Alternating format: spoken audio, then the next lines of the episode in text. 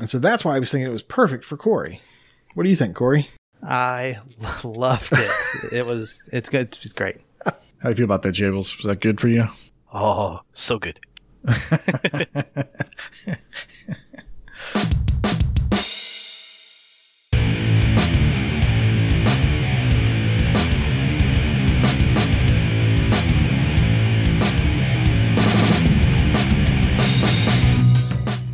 Hello, everybody. Welcome back. This is Achievement Hunting 101, level 152. I am your host, Corey. Also call me Rocker Dude. And with me this evening, as always, is Koosh Moose. Hello, Koosh. Hello.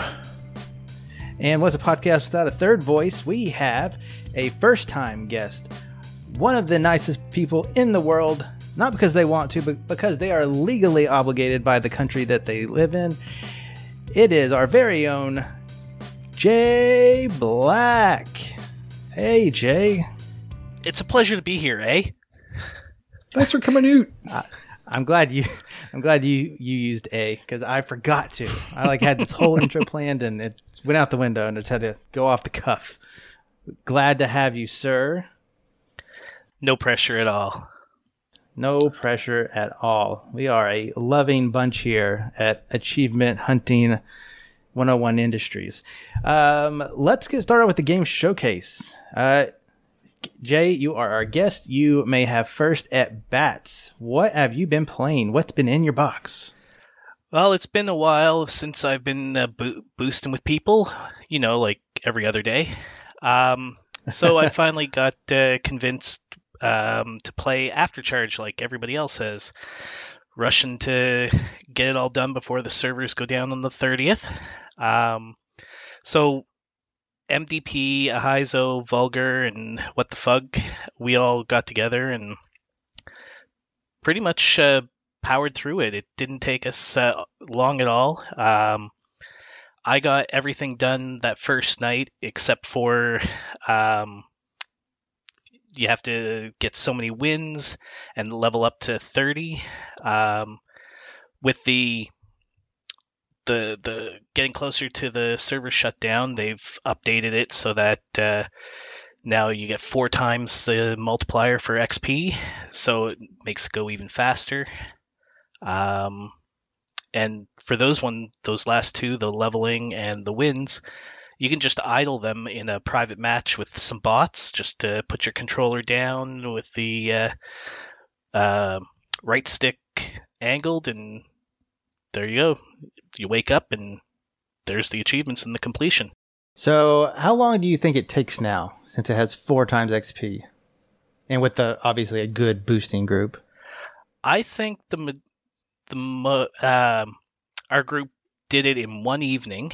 Um, I want to say a couple hours. Uh, I mean, obviously the idling uh, took the evening, assuming that the one thing you have to be careful of with the idling is they're really stringent about uh, just idling and kicking you out.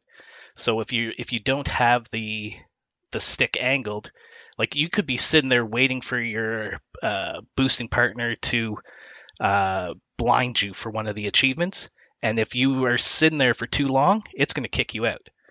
So we had some problems with that, um, but uh, I would say the majority of it probably, I don't know, uh, with a good group, three hours, four hours for the majority of it, and then the idling on top of that. Do you remember what level you were when you were done with the co-op achievements? And you just needed to grind it. I want to say halfway through, like 13 to 15, somewhere like that. Okay. TA doesn't tell me how long I played. Yeah, but I that, know. that was before they kept good stats. Yeah, I know. I definitely did not do it in three to four hours. Um, there was the idling method. Uh, however, uh, my nephew, uh, he, he had a little uh, fun with that. I, I vaguely remember he was angled up, like kind of like you said, and he just turned it in a circle all night long. um, so I didn't really have to worry about the leveling, but uh, we didn't have four times XP either. So kind of old my this that's my old man yell at clouds moment. like you kids and your easy easy completion. I remember that mine was uh, idling all the way through to the day where it was going to be removed from like Mm, free to play yeah, or Game Pass or whatever that. it was. yeah, and uh, and like so it went over the time period, and I, I kept grinding into the day. That's how long it took it at one times XP. And then luckily, luckily, it just it, the, the active or the license stayed active until I turned it off, and then it was like gone. yeah, I'm kind of looking at it now. Me, me and you both must have done it on this the very last day because our, our timestamps kind of match up. Yep. Uh, Fufu Cuddly Poof as well. I, I think I remember him doing it and barely squeaking out that completion, but he did it. His actually has an hour count on it. Um, it says 40 hours, but for some reason, yours and mine uh, does not. Strange. We're faster. Looking at the TA stamps, uh, it looks like uh, it took me about five hours to get to everything except for the reach level 30 and win 50 games. Okay. That's not bad. I, I only remember it having like maybe a couple of achievements that were like tricky. Like I vaguely remember one where you had like there's a bot that builds a wall and you Yeah. had to like build like a whole structure around somebody. That one was a little eh.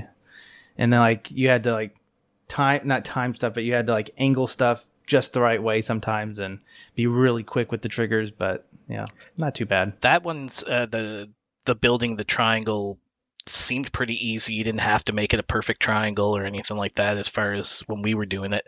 Um, but the one that uh, seems to be having a lot of problems is the uh, blind fest, where you're supposed to blind two enforcers simultaneously.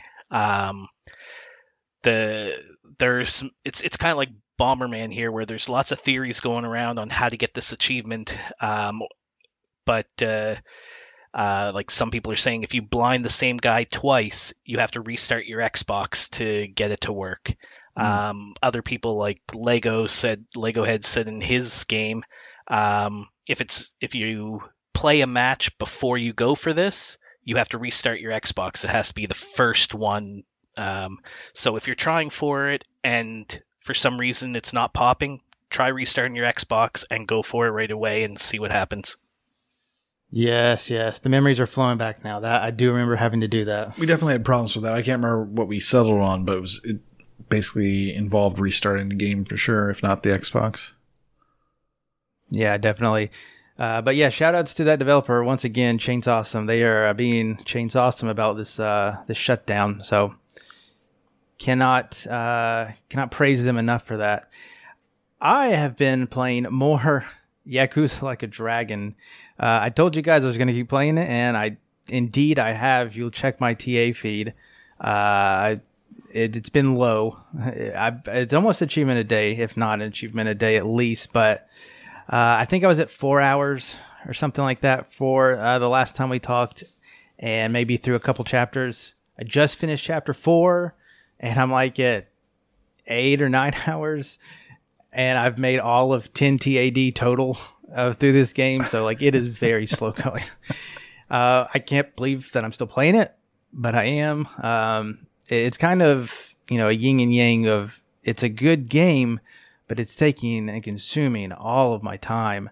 And uh, I just I have other stuff I have to play, other stuff I want to play, timed stuff, you know. So uh, it's definitely some give and take. But just like last week, even being you know ten hours into this game, probably, I'm still finding new stuff. Um, I'm not halfway done with the story yet, and new things are popping up all the time. Uh, based off the achievements, most of the grind comes after the story. Um, but there's a lot of stuff I have not discovered yet. They talk about romances. I have not seen anything about romancing. In fact, I haven't even seen, well, it's 2021, so never mind. Uh, I haven't seen any romancing come up. Um, uh, what else? Uh, you got to hit level 50 with everybody. I'm like at level 14. That seems to be going okay. Um, and then you have to like raise bond levels and change jobs. I haven't even seen anything about changing a job yet. So definitely is going crazy. Um, I, last week I said I haven't encountered a lot of crazy things with Yakuza Like a Dragon, but it is slowly getting there. Um, in the trailer, there's like an infamous baby scene. Well, I found this baby hut or whatever. It's a side story, and uh, it's grown men in diapers, and it, that's not even some of the weirdest stuff that I've seen so far. Uh, there's one achievement where you have to watch all of the movies in this classic movie theater in, in Japan or wherever they're at. And you have to do it without falling asleep. And so this turns into a mini game. And the mini game is a reaction based game where you have to hit one of the directions on your D pad or one of the uh, the letter buttons on your controller. And if you don't do it quick enough, the enemies will attack you and kind of you know start to your drowsiness to get you know, you know heavier and heavier. And the enemies are called what was it? Like ram men or something instead of like like sheep kind of deals like rams kind of like a sheep. Like so they're they're attacking you to make you sleepy during this boring old movie. And uh, i just found that really funny. They they have like rams heads but they're in suits.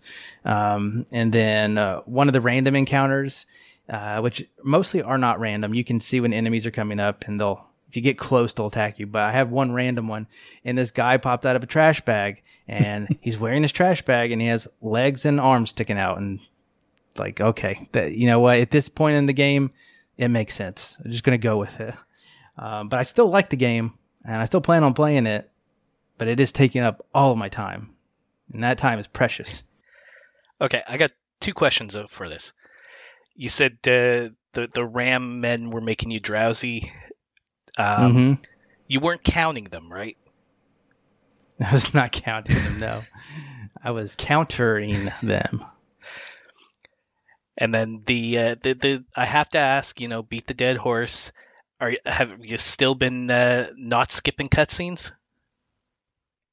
Uh, yeah, that's right. I'm uh, I'm skipping the dialogue, but it's that skipping like I mentioned, where if you're fast enough to read it, you can read it before they say it. So I'm I'm still getting the story, but it's only minutely making it a little quicker. Um, there there are some cutscenes that you can't skip, so it doesn't make a, a, lot of sense to just pound through it and not read it. So uh, I'm still doing it, and it's the story's getting crazier and crazier.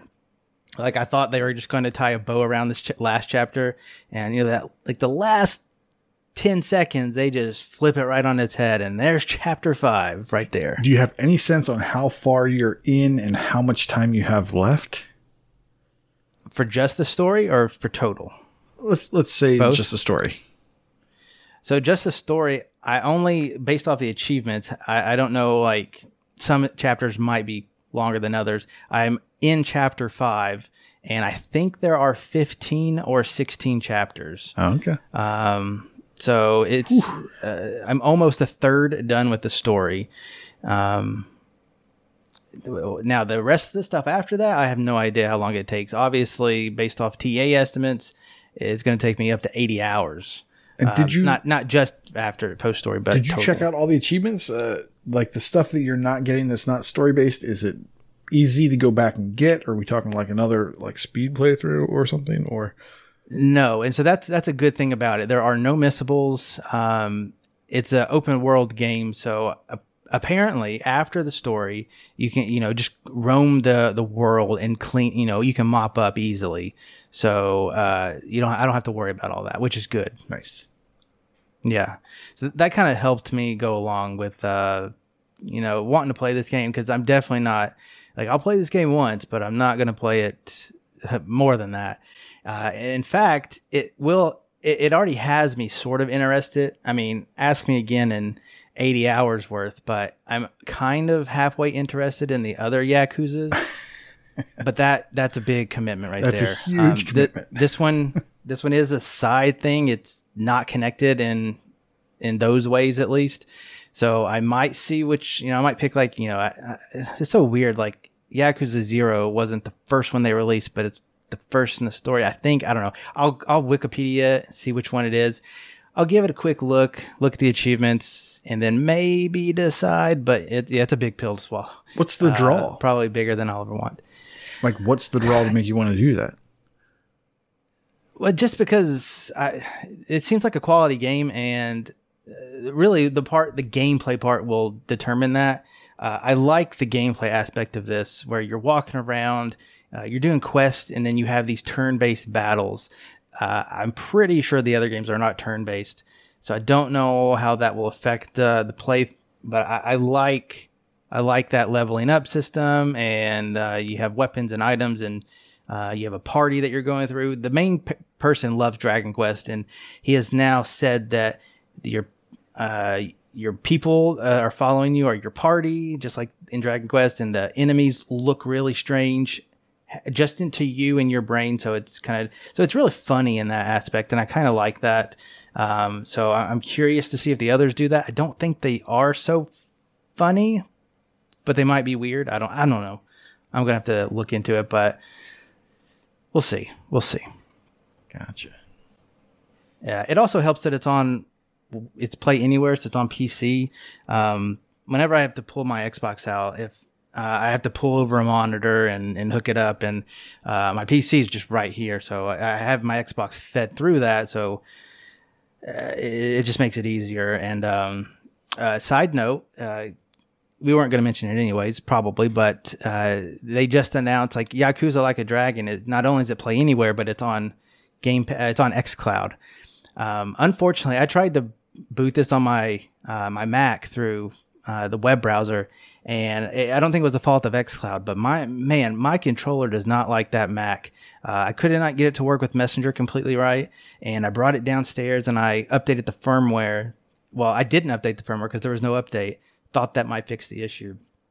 It didn't. I took it back up to Yakuza on XCloud, and the camera was spinning. It was almost like it was infinite stick drift, and I couldn't do anything. So unfortunately, I thought it would be an easy way to burn some cutscenes while working, but uh, alas, that's not the case. Uh, but eh, regardless, uh, off, the beaten path from what I was starting to say, apparently some games, including Yakuza Like a Dragon, uh, which got touch controls for xCloud, by the way. Um, I saw a tweet that said that they're getting Xbox Series X's on the back end of those xCloud games, so they actually run better. Um, so that's kind of interesting to see. That came out today, so I haven't looked at it on xCloud today, but I just thought that was interesting to uh, to see these bigger games getting better hardware behind the scenes for something like xCloud. All right, uh, Koosh, let's hear from you. What have you been playing? Oh man, this month uh, that did not sound like a good oh man. Well, well, here's the thing, right? This month has not gone the way it was supposed to go. This month was supposed to be June Raider for me, I mean, I'm oh, hosting yeah. a twenty dollar prize for a contest that I've barely been able to participate in. Um, for you know getting Tomb Raider achievements. I think I've got two. I think I, I've earned two achievements, maybe, uh, this month in Tomb Raider games. But, uh, but things keep going out of Game Pass. So I had to finish Observation. So I finished Observation last time. And then, of course, as soon as that's done, they announced that the Messenger, Messenger PC, both going away. I, I did not do my uh, homework and get those done a long time ago. Don't know why. You know, shiny things. I'm going to pat myself on the back for that and getting that done. Last, shiny uh, things distract me. so I, I've been playing a lot of Messenger on PC because I'm thinking I'm to buy it on the Xbox and then take my time with that one. Um, not not a bad purchase. I would Even like to. It was it. on Game Pass. Yeah, great game. Yeah, yeah, I'd like to own it. So, and that's the one I, I put the least amount of time into. So I figured, eh, not bad. Uh, and then of course, Outer Wilds is going away as well. And I was like, oh man, how am I going to get all this done? Well, luckily, Outer Wilds was a uh, pot giveaway. Uh, and so it didn't show up in my emails. It didn't show up on my Microsoft Store page, but Microsoft was telling me that I owned it. And I was like, well, that's weird. So I went back and looked at the, the news, and sure enough, it was a mix pot. And I was very good about making sure I got all those. So that would explain why. Um, so yeah, so I haven't been doing any of the things I thought I would. So I put a lot of time into the messenger, but we've talked about that a whole bunch. So I figured, well, let's not, you know, beat that dead horse with, uh, with a stick, so I thought I would try something brand new, something guaranteed to be good. That's not something we do here. yeah. Uh, so off of Game Pass this past week just dropped uh, Dungeons and Dragons Dark Alliance. I think it dropped yesterday, I believe. Uh, as of recording, yeah. As of recording, yeah. So Monday, And all- Tuesday. all- more than 4,000 people have started this. That's kind of crazy. I mean, kind of nice, Dungeons and Dragons, but that's still, that was more than I was expecting. Yeah. Uh, now I was super excited about this game when I saw the trailers. 'cause, uh, It looked good. It looked like a really cool hack and slash. Um, you know, looked fun. Looked great. Um, now I've gone in. I've only played it solo, so I, I don't know what it's like with multiple people, but I can give you my hour or two uh, quick review into it. Um, it's kind of fun. Uh, it is a little bit like driving a bus. Uh, so if you're used to, I don't know, really good hack and slash like Darksiders or something like that, you're kind of expecting that type of responsiveness, that type of, um, you know, move set. You can have a whole bunch of different abilities. So far, at least, it's very limited in what you can do. The attacks are on the shoulder Okay. buttons, so you have the right bumper and the right trigger are your weak or your light and heavy attacks. Those will open up as you level up. You can get more skills and you can have different button combinations that will do different things based on the the characters. Uh, I, I started out with Bruenor. He is the uh, dwarf. If you're familiar with this uh, this quartet of characters, and um, he maybe isn't the fan favorite. I believe the fan favorite is the dark elf Drizzt. Is it? the drow dro i don't know how to pronounce that. I can't remember which is the right one but um yeah he's the fan favorite with the two swords and he's got this like ethereal panther that he can call and does all sorts of cool stuff. He's he's the one that everybody loves. So i but i like Bruenor so i went in as Bruenor he's this dwarf. He's real stout. He's got a shield and an axe. And man he just feels kind of slow. Um but I then went in and just did another, uh, just a quick test with with uh, Drizzt in the first arena where you're kind of learning all your skills, and he's much more fun to play as. Uh, he's really fast, and his sword uh, swords do a ton of damage, and his uh, his panther just jumps around from enemy to enemy and just kills things left and right. So he's probably a lot of fun. I think Catti-brie, the um, the archer, uh, also could be really cool. And then there's a barbarian. Um, so you know, there's there's there's room for you to pick the type that fits for you if you're in a four person group. Uh, hopefully, hopefully everyone can pick one that they like. If you're going going for the completion, you're to have to play them all anyways because you need to get each of them up to level ten. Uh, in my hour or so, I beat one full uh, dungeon run, and that took me up one level. And I got a couple pieces of gear, nothing super great. Um, but once again, I was on the easiest difficulty. It's a little bit like Diablo. You can kind of pick, I want to say like up to six. I think there were six difficulty levels you could pick. Uh, and of course, the better gear drops from the higher higher difficulty. There's also a mechanic where, as you're progressing through the dungeon, uh, and this is hack and slash again, uh, as you're progressing through this dungeon, once you clear out an area, there will be a little chance to rest, and there will be the option. You'll have 30 seconds to decide if you want to do this or not. To rest at a uh, a campfire. Now, if you do that, you're going to get health back. You're going to, um, I think you might even restock on potions. I'm not sure about that, but your loot bonus will go down. Um, whereas if you choose to skip that campfire, you can increase your loot uh, percent chance. So, you know, better stuff will drop if you just kind of, you know, roll the dice. Does it Um, have any effect on enemies? I don't think so. I think the enemies stay the same. Because like my, my mind goes when you say that to Jedi Fallen Order, which if you the you know you get to save there and get your health back, but enemies respawn is kind Oh, of the oh, downfall. oh, yes, yes. Actually, did say that. I did see a message that said the enemies will respawn. So I guess if you wanted to go back to previous areas, the enemies will be back. Um, but there's really no need to do that unless you've missed a chest and you see it from across the map and you're like, oh man, there's this chest over here. I don't have enough of these optional side quest items, and I have to go back and scour the previous areas to see if maybe I missed something easy. Can you only use the campfire once? Like, could you use grinding for levels, go kill things, rest, kill things, rest? I don't know. That, that's that's a possibility. I, I would assume no. I would assume that you get the, ca- that campfire campfire one time, and then you have to progress through to another area to get the next campfire. I can't say for sure. I haven't tried that.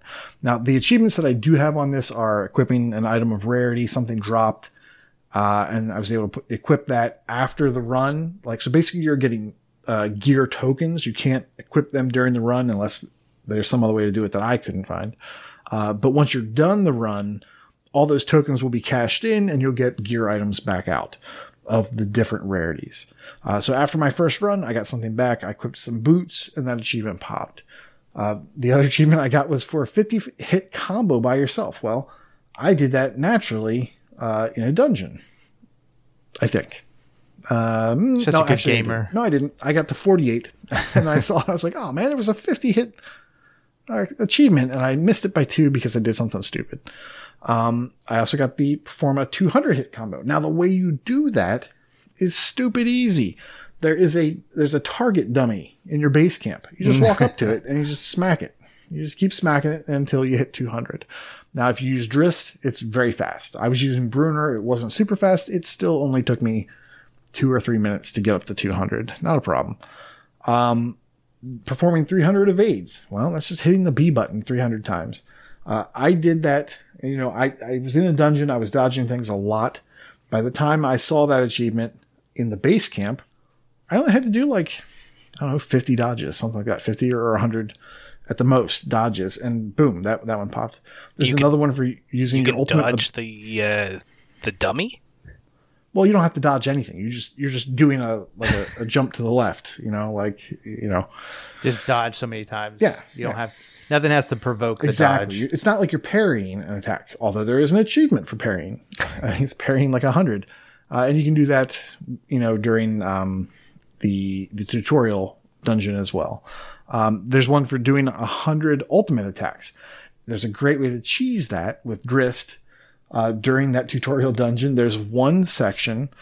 Um, basically, the tutorial dungeon is broken out into, let's just say, five main things where they ask you to do a couple things each time. The first time is like hit, you know, kill an enemy with a light attack three times, kill an enemy with a heavy attack three times. So that's one group, and then there's a couple couple other groups. You get to this group that says um, lock on to an enemy by pressing the right stick in. Well, in that grouping of abilities that you're learning, they want you to have a full like ultimate meter. So if you instead of locking onto someone hit an enemy, your meter maxes out, you can then do an ultimate move. Um, once that ultimate move is over, the script basically fills your ultimate meter all the way back up to just but the top. You kill like one or two more enemies, and boom, your ultimate is ready to go again. Whereas if you didn't do that, you would be playing for minutes at a time, just building up that ultimate meter. So, so you will basically want to go in there uh, with Drizzt, maybe somebody else. I don't know. Maybe they're fast too, um, and just spam that ability hundred times and then be done with it. Uh, and you can do your other ones too. You can do your blocks and your parries there because they just have a ton of enemies that come after you and you get your health back and it's just like whatever. It's easiest way to farm that if you want it early. Now you will get that stuff by playing the game because you are going to be playing it a ton. It's super grindy um, because you have to complete all the levels. I, I think at the highest difficulty. Well, you definitely have to complete one level at the highest difficulty without dying. Um, and just to get all this stuff, it really seems like it's going to be very grindy. Now, like I said, it's like moving a bus. Uh, at least with Bruenor, it was like moving a bus, and it's just going to be a grind fest, man. It's um, I can't say it was super fun. Uh, it was okay for one time through, but from the reviews I've seen and things I've read, uh, the enemy uh, variety is super small. Um, so like they, they just don't get any bigger. And like the boss enemies, the, the boss variety of the enemies are basically just grown up versions of the, the fodder that you're killing. So like the models don't even look that different. So it's, it's kind of not great in terms of the variety there. Um, I know expansions are coming for this, so maybe they'll be able to add more variety there and cooler models and things like that. But at least this base version of it is fine. I didn't have any real bugs. Um, but I could see it wearing thin, uh, you know, running through dungeons 20, 50 times, uh, that you might have to do. Yeah, yeah. Eh, think you just uh, cut it out for my Friday night group. Just say thanks. I think there are better games. I think there there are more games. I mean, there's there's uh, what's the new Blood one that's coming out? Out for Blood or Back for blood. Blood for Sport? Yeah, okay. There you go. Well, one question on this one is, uh, I, I I'm assuming we've played uh, Dungeons and Dragons before. Um, it, I've is it anything like Baldur's Gate where like behind the scenes the stats and things like that are tied to Dungeons and Dragons, uh, or is it more uh, just a video game themed? It seems like it's a a mix of it, but not like a straight mix. It seems like it's 80% video gamey, maybe 20% dice rolls. Um, but there's definitely no stopping the action. You're just go, go, go.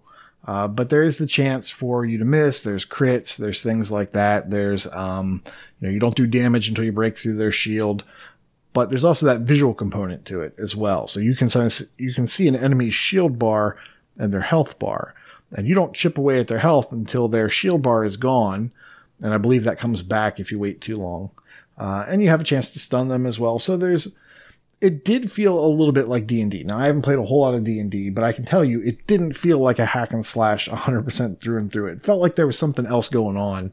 Uh, but it's not so overwhelming that I was like, okay, do I need to do research and, and get out like my 12 sided die and all that stuff?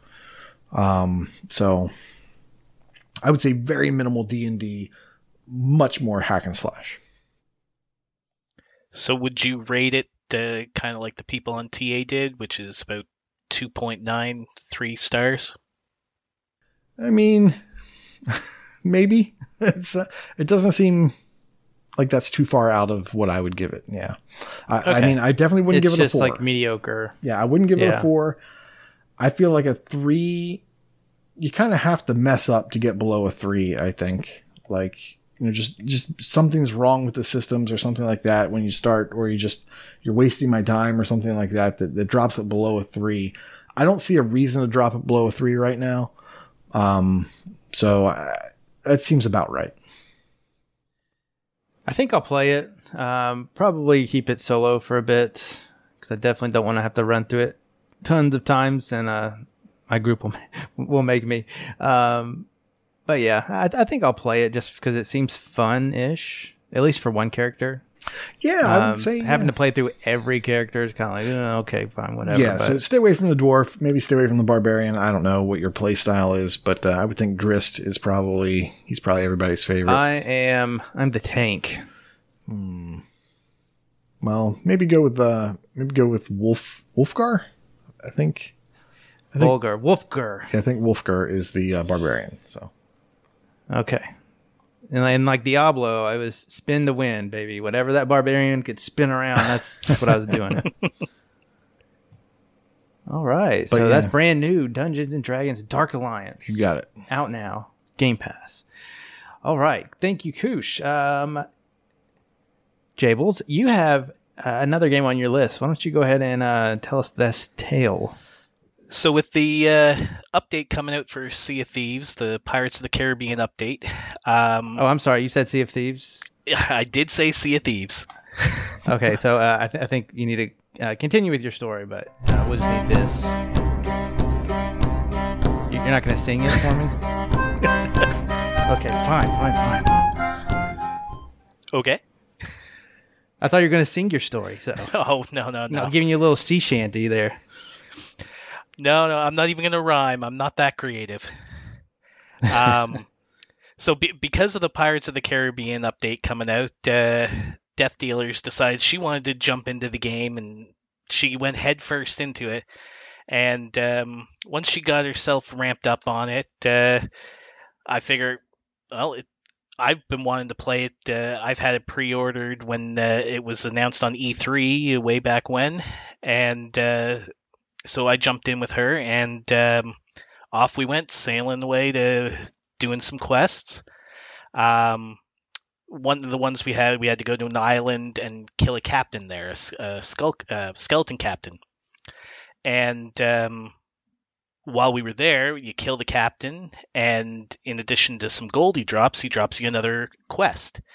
And it's um, a riddle quest. So it's things like you, you, there's like three parts to these uh, quests, um, and the, it's just like um, uh, like you're supposed to f- go find this area and raise your lantern or play a sea shanty or something like that and it'll unlock the next clue in it. And once you get to the third and final clue you're supposed to find this spot and walk five paces southwest and dig up a chest. So we're going through that and as we're getting to the last step the skeleton captain respawns well, we're here. He's going to kill us if we don't do anything. So we attacked him, and lo and behold, as before, he drops another uh, quest. And we're already on this island doing this quest. Turns out the quest the captain dropped is another one for this island. All right, two for one. So we seems like seems pretty good. Yeah, got we were already here for the quest in the first place, so this will be three at one island. Um, and again, working our way around the island looking for the uh, to solve this new one, and the captain spawns again. We kill him. Another quest. Well, at this point here, we've already got so much loot.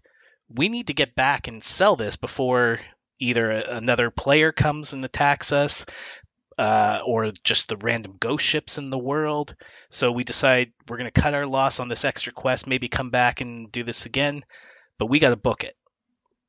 So mm-hmm. we we get everything back to the ship.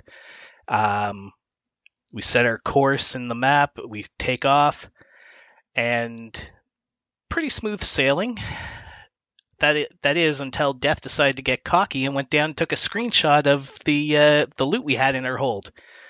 Not a minute after she does that, the sky goes right dark. It the music gets real ominous and up comes kraken tentacles and we're like mm. oh god here it goes it's she all cursed it um we sat there firing cannons at like i have no idea what the correct way is to kill this so all i'm doing is firing cannons at the tentacles and the tentacle comes down after a while picks me up i'm in the air trying to figure out what the hell's going on i see the uh the the the mouth close in front of me. It's like start swinging my sword. Finally, it drops me back onto the ship, um, and a tentacle wraps around the ship. So now we're swinging swords at it. Um, I hear Death say that uh, she's down, wants me to help her up. I'm looking around, can't find her. She's right behind me. So luckily, I was able to pick her up. We uh, fired a couple more cannon shots and actually got lucky. We defeated the Kraken. An achievement popped to uh, the basically you faced the Kraken and survived. So awesome! Like that was my first achievement that I gotten in the game in a long time. Um, but it was definitely really stressful. But once it was done, we were laughing our asses off. It was so much fun. Man, I can't believe she jinxed you like that, but you you made it out. Now, killing the Kraken sounds pretty hard. Did you notice if that was a uh, a rare achievement? I'm just curious. I have to believe it was. I I want to say it was. Um, out of I mean hundreds of thousands of people have played this game, so uh, I, I, almost imagine just throwing up on somebody is probably uh, rare at this point. But uh, that's good. I remember you you made me start this game. Um, so good on you for killing a kraken with just two people. Twisted the rubber arm.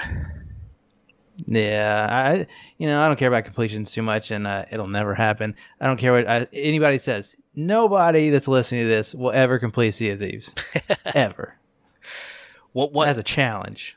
One thing that uh, is is kind of interesting in uh, once we got back, we decided we wanted to see if we could go on some get some of the other like multiplayer achievements. So there's ones for like attacking and somebody eh, but getting blocked, um, and then them attacking you, or you, you block them and then attack them. So turns out even if you're in the same crew, you could get those achievements. So we're like, well, if if that works, why not try some of the others? One of them was um, to throw a bucket of sick on somebody in a bat on your opponent in a battle. And uh, so basically, what you do is like in your equipment, you have a bucket for bailing out the the ship. So Mhm. what you can do is you can eat uncooked food or grubs or worms or whatever. You eat that, and you get right sick, and almost immediately you start puking. Well, if you have your bucket out, you catch it in the bucket, and then you can just throw it at your opponent, and it coats them and uh, like their screen goes all green. So I was trying that, and uh, I was wasn't sure how to throw it at the at death. I was thinking I would use it like when you shoot a gun. So one button to aim and the other button to fire. Well, it turns out if you aim with a bucket, you actually throw it on yourself. so I dumped the bucket of vomit on myself. And that, Backfire. Yep. needless to say, uh, just to, to, to round out the story, you don't get you can't get that achievement in a similar or in the same crew. Gotcha. Yeah, we were kind of talking about it in Discord. Um, you could try to get a lot of people in the same server, and if you could rent a server or get a private server, I would totally play this game more often. But uh, random chances, I just can't do it because that's really the the worst part of it for me. Uh, I mean, it's fun to get in some of those battles occasionally, but when you have a uh, ship full of loot, you do not want to lose it, and and it's kind of not your fault when somebody tries to be a real pirate and take it from you. Oh, but um, I was gonna say today. I think the what is it? Um, the Pirates of the Caribbean stuff came out. Do you plan on uh, trying that pretty soon? Oh yeah, that that's the plan. That that's why Death started it up when she did. So uh, she tried to talk me into playing today while I was uh, working, and I, I know I, she's eager. I, I I couldn't get in on that. So uh, we'll probably be starting it this weekend, I assume. cool, cool. the the I, I looked at the the feed that they had when they did a uh, the introduction earlier in the week, and they said that uh, those um, uh, missions or, or whatever that you want to call it, um, they're instanced, so you don't have to worry Mhm. about uh, random PvP players coming in and attacking you or whatever. So that makes it makes me feel a little bit better about uh, playing through those. Yeah, you can kind of just relax and play the game. So Exactly. uh, I- I'm I'm actually gonna tr- probably give it a try, um, or convince our Friday night crew to do it. uh, we'll see. It's on it's on our tags already, and we're not complete the game. So Do you have any sense Uh, that, that you might be able to get all the other achievements through instanced uh, whatevers as well?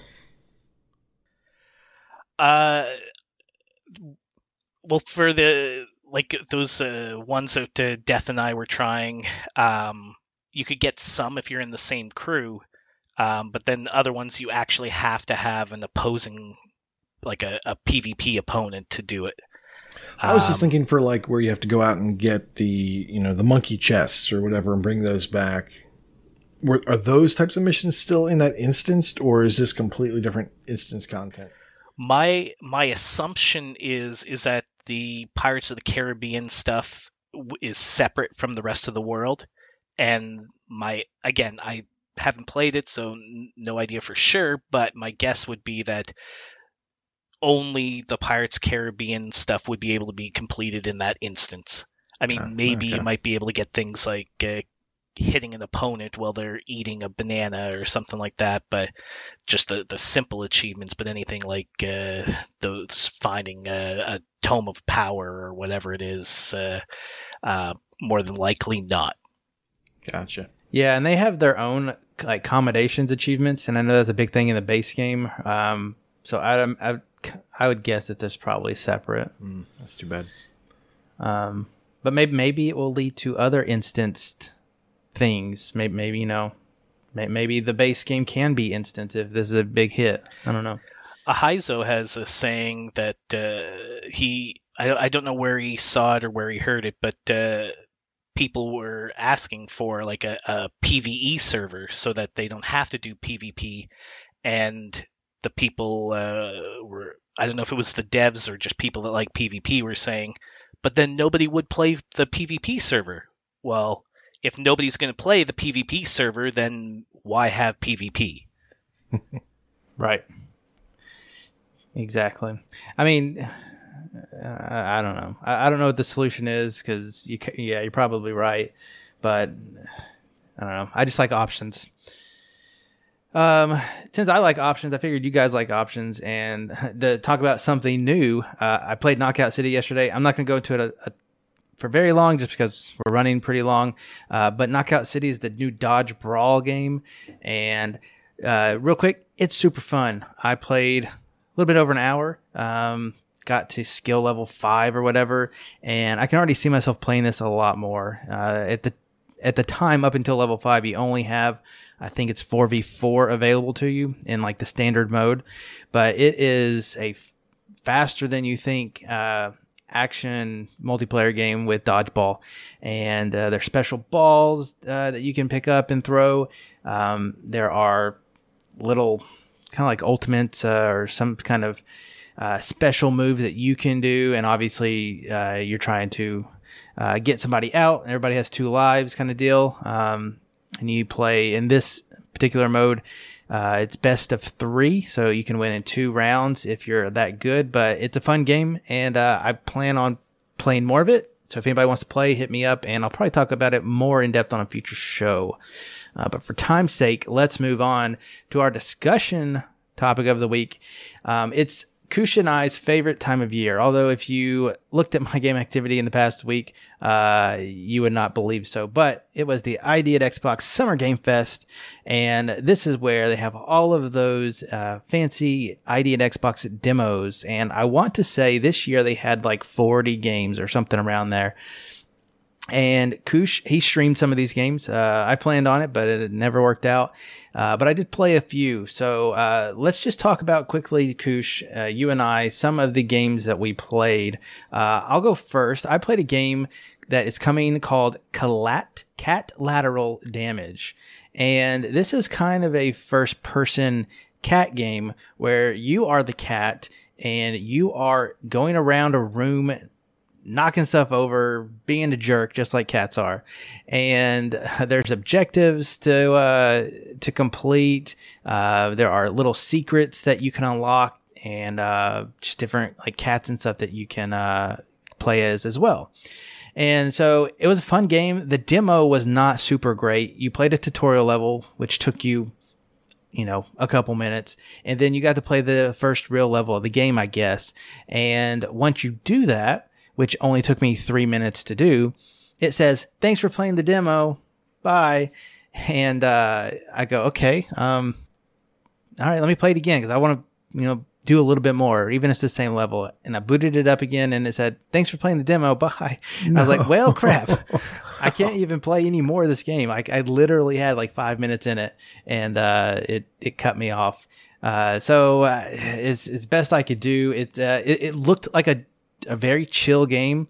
Um, it actually is a Remeowstered edition. So uh, it's a game that exists as a base Catlateral Damage on like Steam and stuff like that. And uh, it happens to have achievements. So I kind of took a peek over there, and uh, there's some grindy stuff like you have to knock over up to twenty thousand objects. Uh, you have to complete uh, 50 levels in what they call objective mode, which is, like, like, I said, you are given a list of things to do. Um, and at least in my first level, my one and only level of experience, uh, your cat has energy, and uh, as you jump and swat things, like your energy goes down. Uh, but as you're unlocking things and f- doing these objectives, you can actually upgrade your parts of your cat. So, like, I upgraded my energy right before it told me that I was done with the demo. Uh, but you have to do all that. You have to catch uh, mice and collect photos.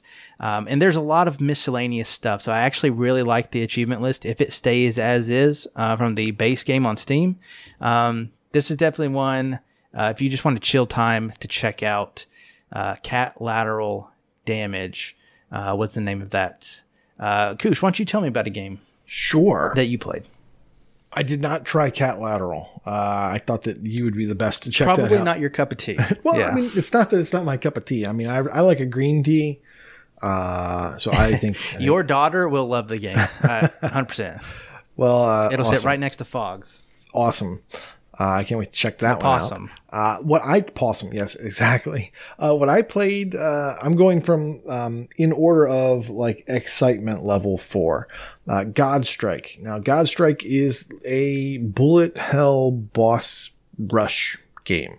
Uh, there's no levels. You boom, you jump right in, and you're in phase one of boss fight one, and that's kind of cool. Um, it seems like it plays really well. Um, I didn't really have any problems with uh, like stuttering or anything like that. So it, if that is your jam, uh, you know, to speak, you know, another f- food item that might be yours, uh, if that's your jam, uh, then this is the game for you. It, it reminds me of other games. Um, of course, I would think of them and then not think of the names. There are other games like this that are just boss rush, uh, you know, bullet hell shooters. Uh, some of those have levels that lead up to the bosses. Like I said, this one from the demo appears to just be boss rush. You basically start out, you can, uh, I was a little confused actually because the demo that tells you what to do, the move set, um, kind of left one thing out. Like you have to go pick up this energy and then apply that energy to your move set so that you can jump this gap. So I was about a minute into the thing and just running around. I couldn't figure out how to get across this gap. You have to basically get this thing, equip it, put it into a slot, and then use that to jump over a gap. Once I got over that hurdle, it was fun. Died to the boss one time, tried it again, killed the boss. Uh, went in, upgraded some stuff, killed the boss again. That's all. That's really all you can do. There's just the one boss. But check it out if that's if that sounds like it's something you might be interested in. This could be a fun game. Uh, that's Godstrike. Really like the art style of it. Yeah, Uh, I just want to throw that out there. It seems decent. Uh, it's not like you know s- super, you know, uh, uh, polarizing or you know brand new, but it's it's not bad. It doesn't look super cheap. yeah. So very cool. Uh, very cool on Godstrike. All right, so the next one I played, uh, I'll skip. I'll leave the my third one for uh, last because it's kind of the best, better one. Uh, I played Lawn Mowing Simulator because I just had to. Right. Um, w- the only thing that is better than cutting your grass is cutting virtual grass, and so uh, I jumped in the Lawn Mowing Simulator, uh, and it's exactly what you think it is, probably to a tenth degree.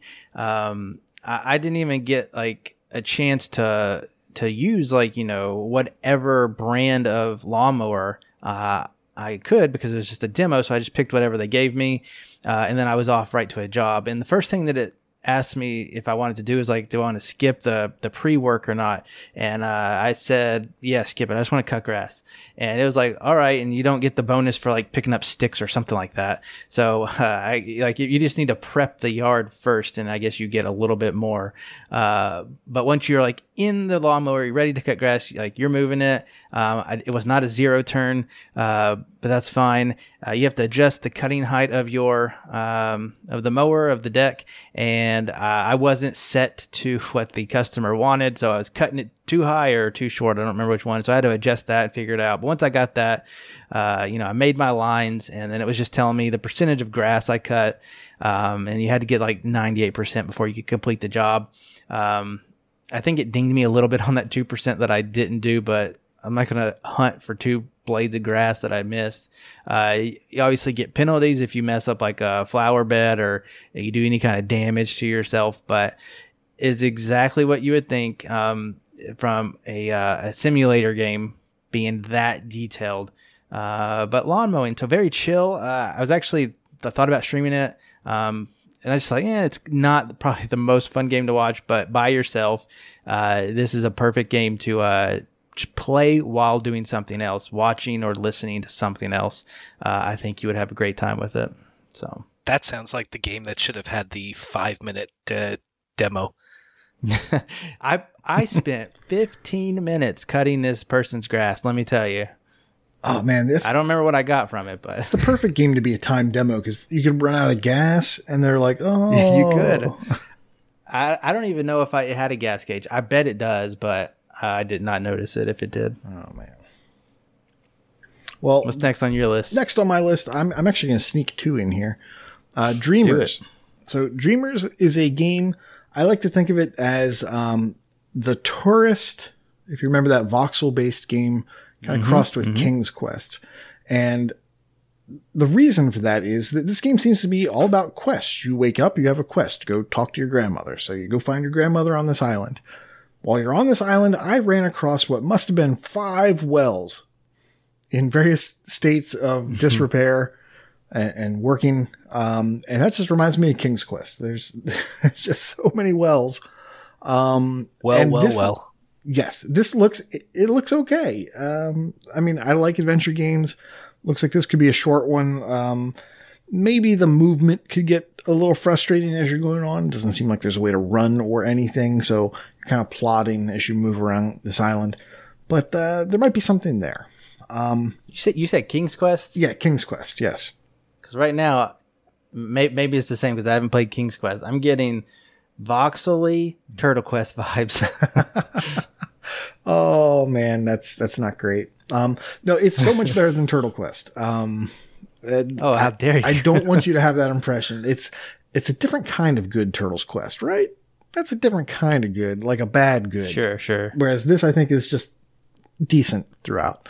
Um, the other game I want to talk about that's kind of similar in that it's an it's an action game uh, or like a quest based game is Echo Generation. Now, this is not the first time we've seen this.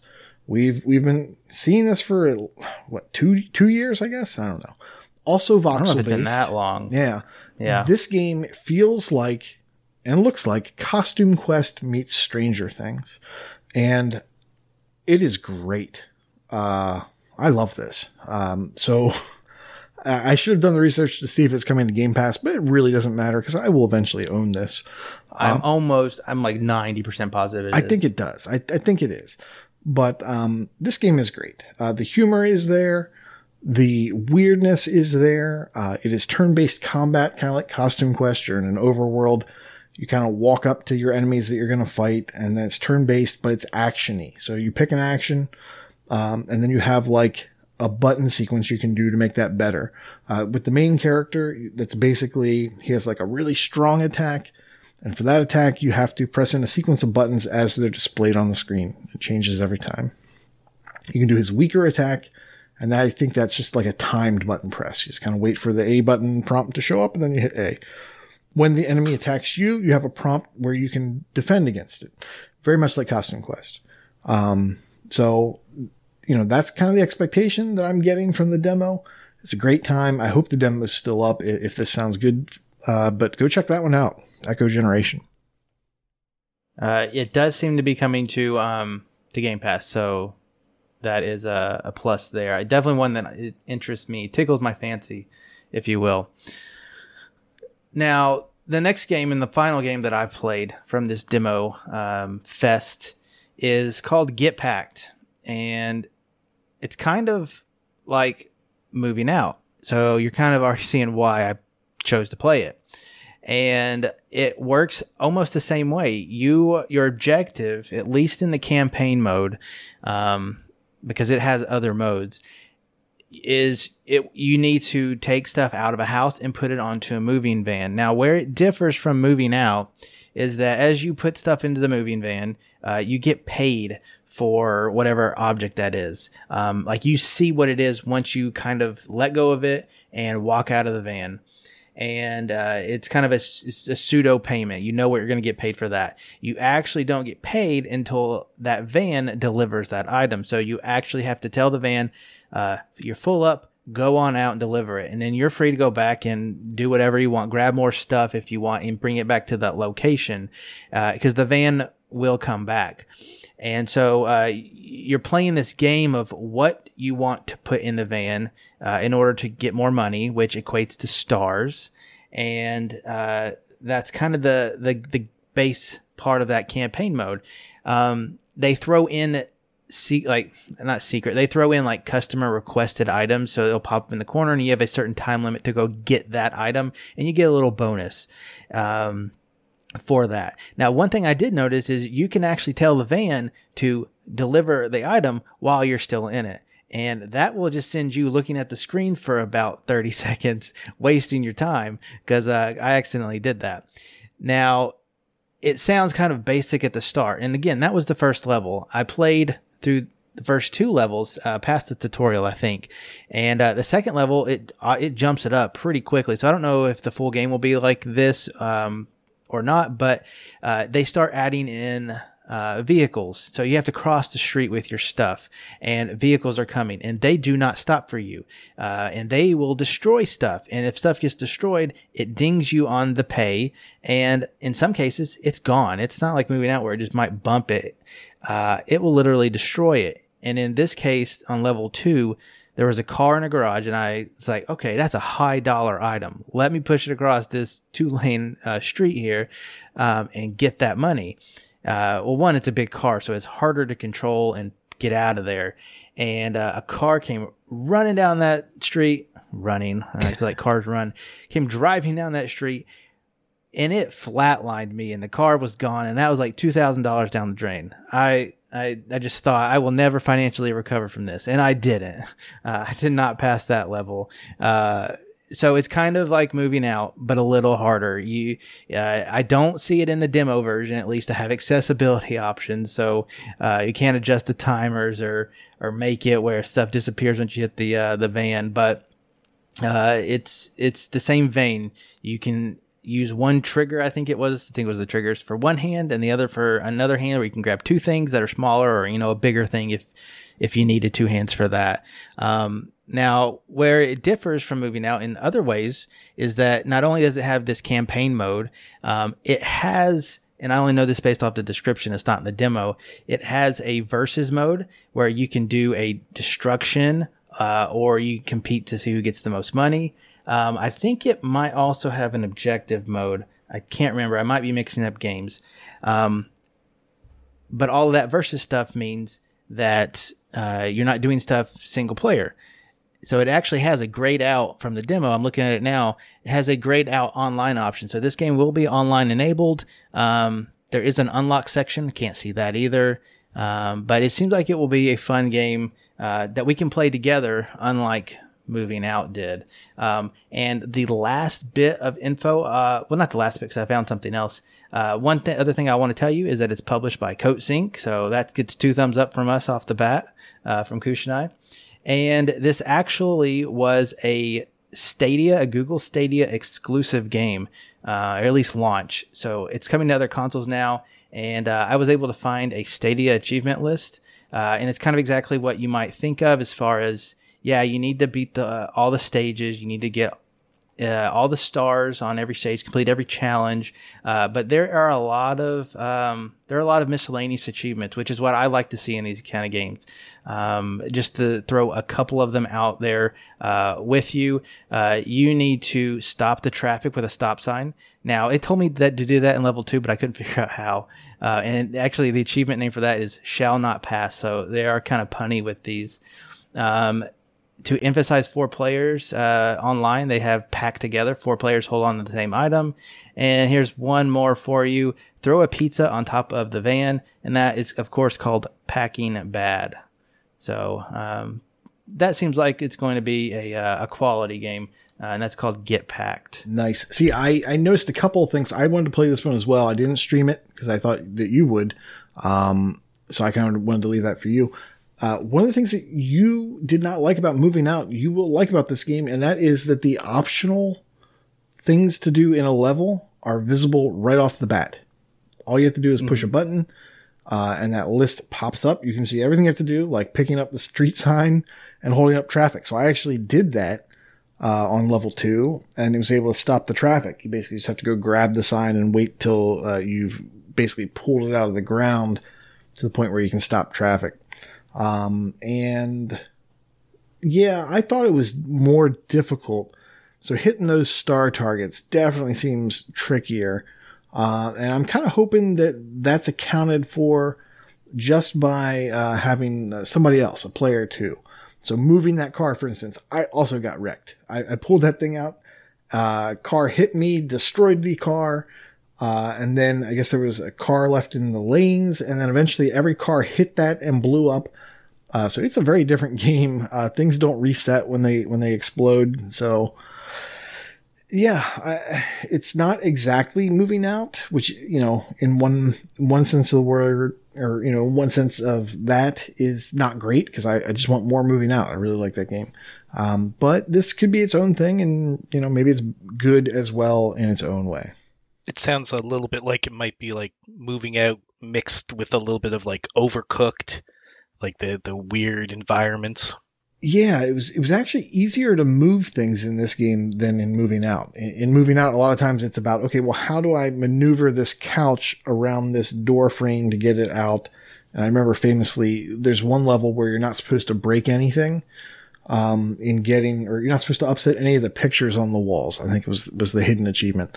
Uh, so you have to kind of like navigate these things around like circles and the edges of the room without bumping anything in this game, um, things are like super easy to grab. Like I was, I had a couch in one hand and I had a refrigerator in another, and they were just banging on the walls. Just very easy to get out the door and into the truck. Uh, the hard part was getting out of the truck without also just knocking that stuff back out onto the street. So hopefully that gets uh, better, and maybe it's easier with uh, with two players or more. Mm-hmm. You know, Get Packed had a thing that you uh, didn't like about um, moving out, and that is that you can see the, the, hidden requirements right off the bat before the level even starts. There's like I think you press the Y button and like the thing flips over and it shows you like use the stop sign, move the car, do the thing. Like that's all right there from the get go. Uh, I am uh, looking at it right now, and uh, yeah, that you are completely right. Mm-hmm. Yep, I love that. Yep, and so I actually stopped the traffic with the stop sign. And I was like, oh, I bet that's an achievement. And I, I got in the truck and let it deliver me at the end of the level. I was like, I bet that's an achievement. You know, so all these things, I was like, I, I hope that's one. I hope that's one. Uh, so yeah, I, right, yeah. I think there was a, a, cat going around, and I was like, Ooh, I am going to get it. I didn't see and that. I put the cat in the van, uh-huh. and I sent it off, and it said trophy unlocked. Uh, oh, did it? Cat, put pack the cat or something. Yeah. Oh, nice. No, I didn't see any trophies pop up. And yeah, and like I said, I, I think I found uh, the Stadia list yeah. And uh, there was definitely a cat achievement on there. Nice. Um, one, you have to pack every cat in the game, which that's the only one I'm seeing with the word cat in it. So, hmm. um, but it definitely came up said trophy, or maybe it's a challenge, but I'm pretty sure it said trophy. Gotcha. All right. So that leaves us with one game left. What is your game of show, Kush? Oh. I know you're excited. Oh, man. I was conflicted this week because I wanted to spend my entire showcase talking about a demo, talking about uh, uh, maybe a 10 minute demo.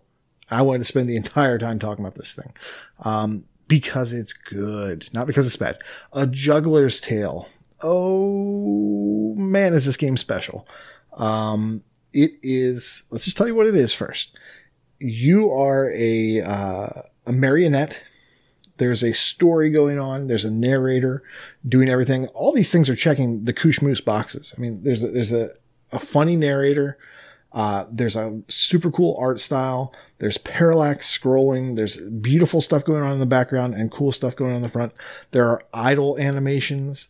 Um, this is just everything, right? I mean, it's just, it's perfect. Uh, and it is, it is like a limbo slash inside esque game, uh, and and you get that right off the start. Uh, I don't want to ruin it. I want everyone to go play this demo because I think this game is awesome. I, I think it.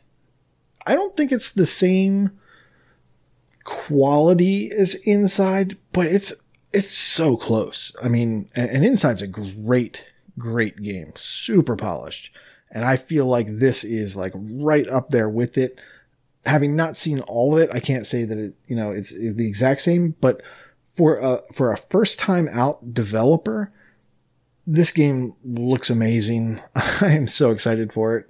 Um, the, the music is great. The narrator is rhyming. So there's a whole bunch of, uh, clever stuff going on. Uh, one of the very first situations you're in, there's a couple different fail states and I just, I'm super excited. I was so worried that this game was going to be awesome and have a super basic uh, achievement list that I went ahead and I emailed the developer. Um, I probably shouldn't have done that. I definitely went kind of crazy with it. Uh, let me see if I can pull that up. They were like, uh, okay, thanks. yeah, yeah. They're like, Sandblocked." you're weird. Go away.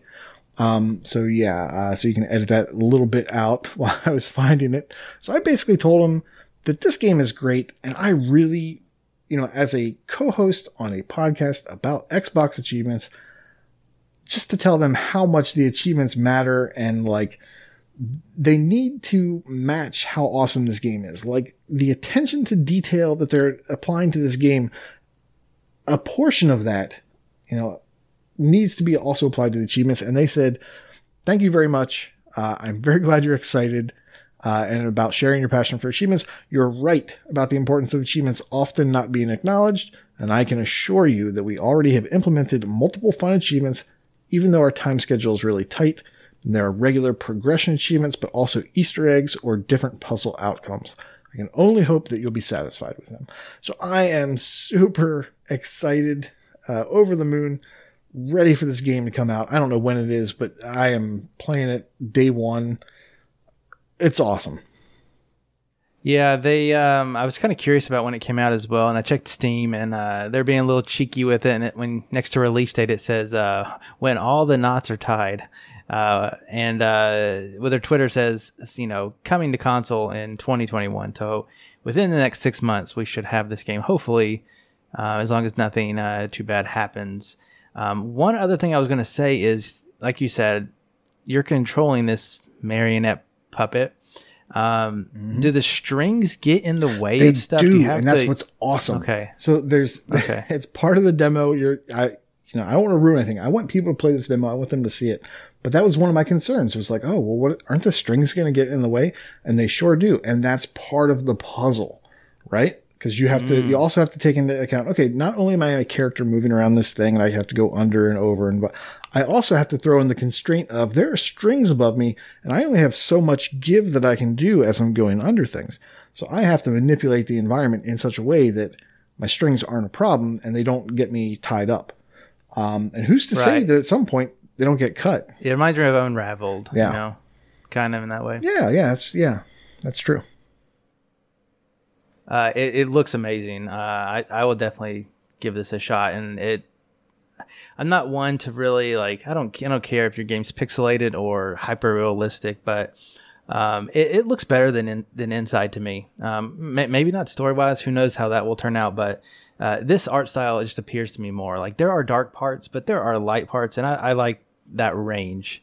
Um, you know, Limbo is just you know black and white, so it gets kind of old to me. Uh, there's a such a thing as too minimalistic sometimes. We have to remember Yeah, when Limbo came- came out, it was on the 360. They were kind of limited. sure, sure. It was an arcade yeah. title, so you know. But uh, but yeah, this thing looks great, and uh, check out their website too. Their website's very creative. Just kind of gives you a you know a view into this developer, uh, and and maybe what we have uh, in store for us. That's Juggler's Tale, and man, I could not be more excited. There you go. Show that game some love. All right. We have gushed enough. Uh, Jables, let's hear your voice. Let's talk about sales. What are you looking at this week, uh, buying or recommending? Well, I've got uh, two that I think uh, are pretty pretty good for us achievement hunters, oh, and uh, one of them's Doodle Games Collector Bundle. Uh, it's sixty-seven percent off uh, for seven forty-two. Um, it's the the best uh, price that it's been at so far, according to TA. Inside the bundle, you get Doodle Mania Crime City and Doodle God Evolution. Um, I mean, these games fit into a mold. It's basically you have uh, two elements or two items that you have to combine to make a new item, and then you use that new item with uh, some of the other elements to make new ones, and you just proceed through the story or um, making all the elements, all the possible combinations. Um, the the achievements are pretty straightforward. Um, they've got some nice walkthroughs. Uh, when it comes down to it, uh, they're only a couple hours each, so you can either just hammer through with the walkthrough, and or you could uh, actually spend the time trying to figure this out.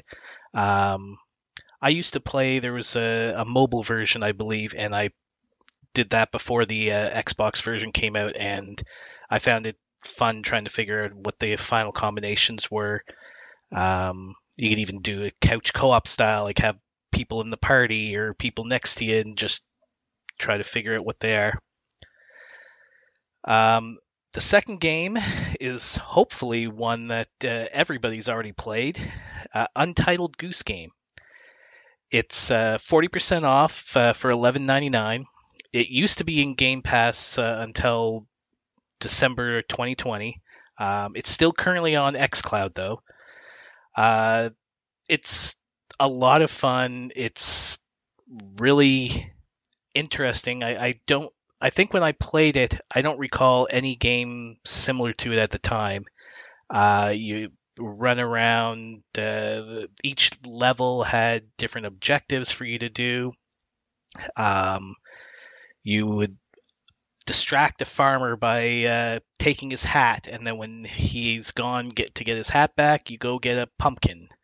Um, things like that. Uh, I'm not fond of speed runs, but this game had uh, speed runs for each level, and honestly, they weren't that hard at all. The some of them were a little difficult at times. But once you figured out uh, the nuances, um, it was easy to get through. So I think if you're trying to get up on the puzzle leaderboard or try, looking for something fun, this would be a good game for that.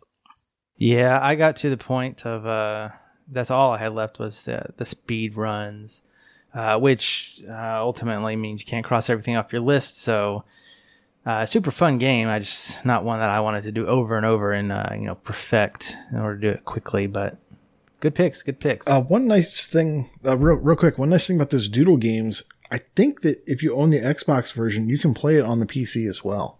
So if if you're looking for places to play your games um, and sometimes the control scheme is a little bit easier on the PC as well. Uh, that might be something you want to check into.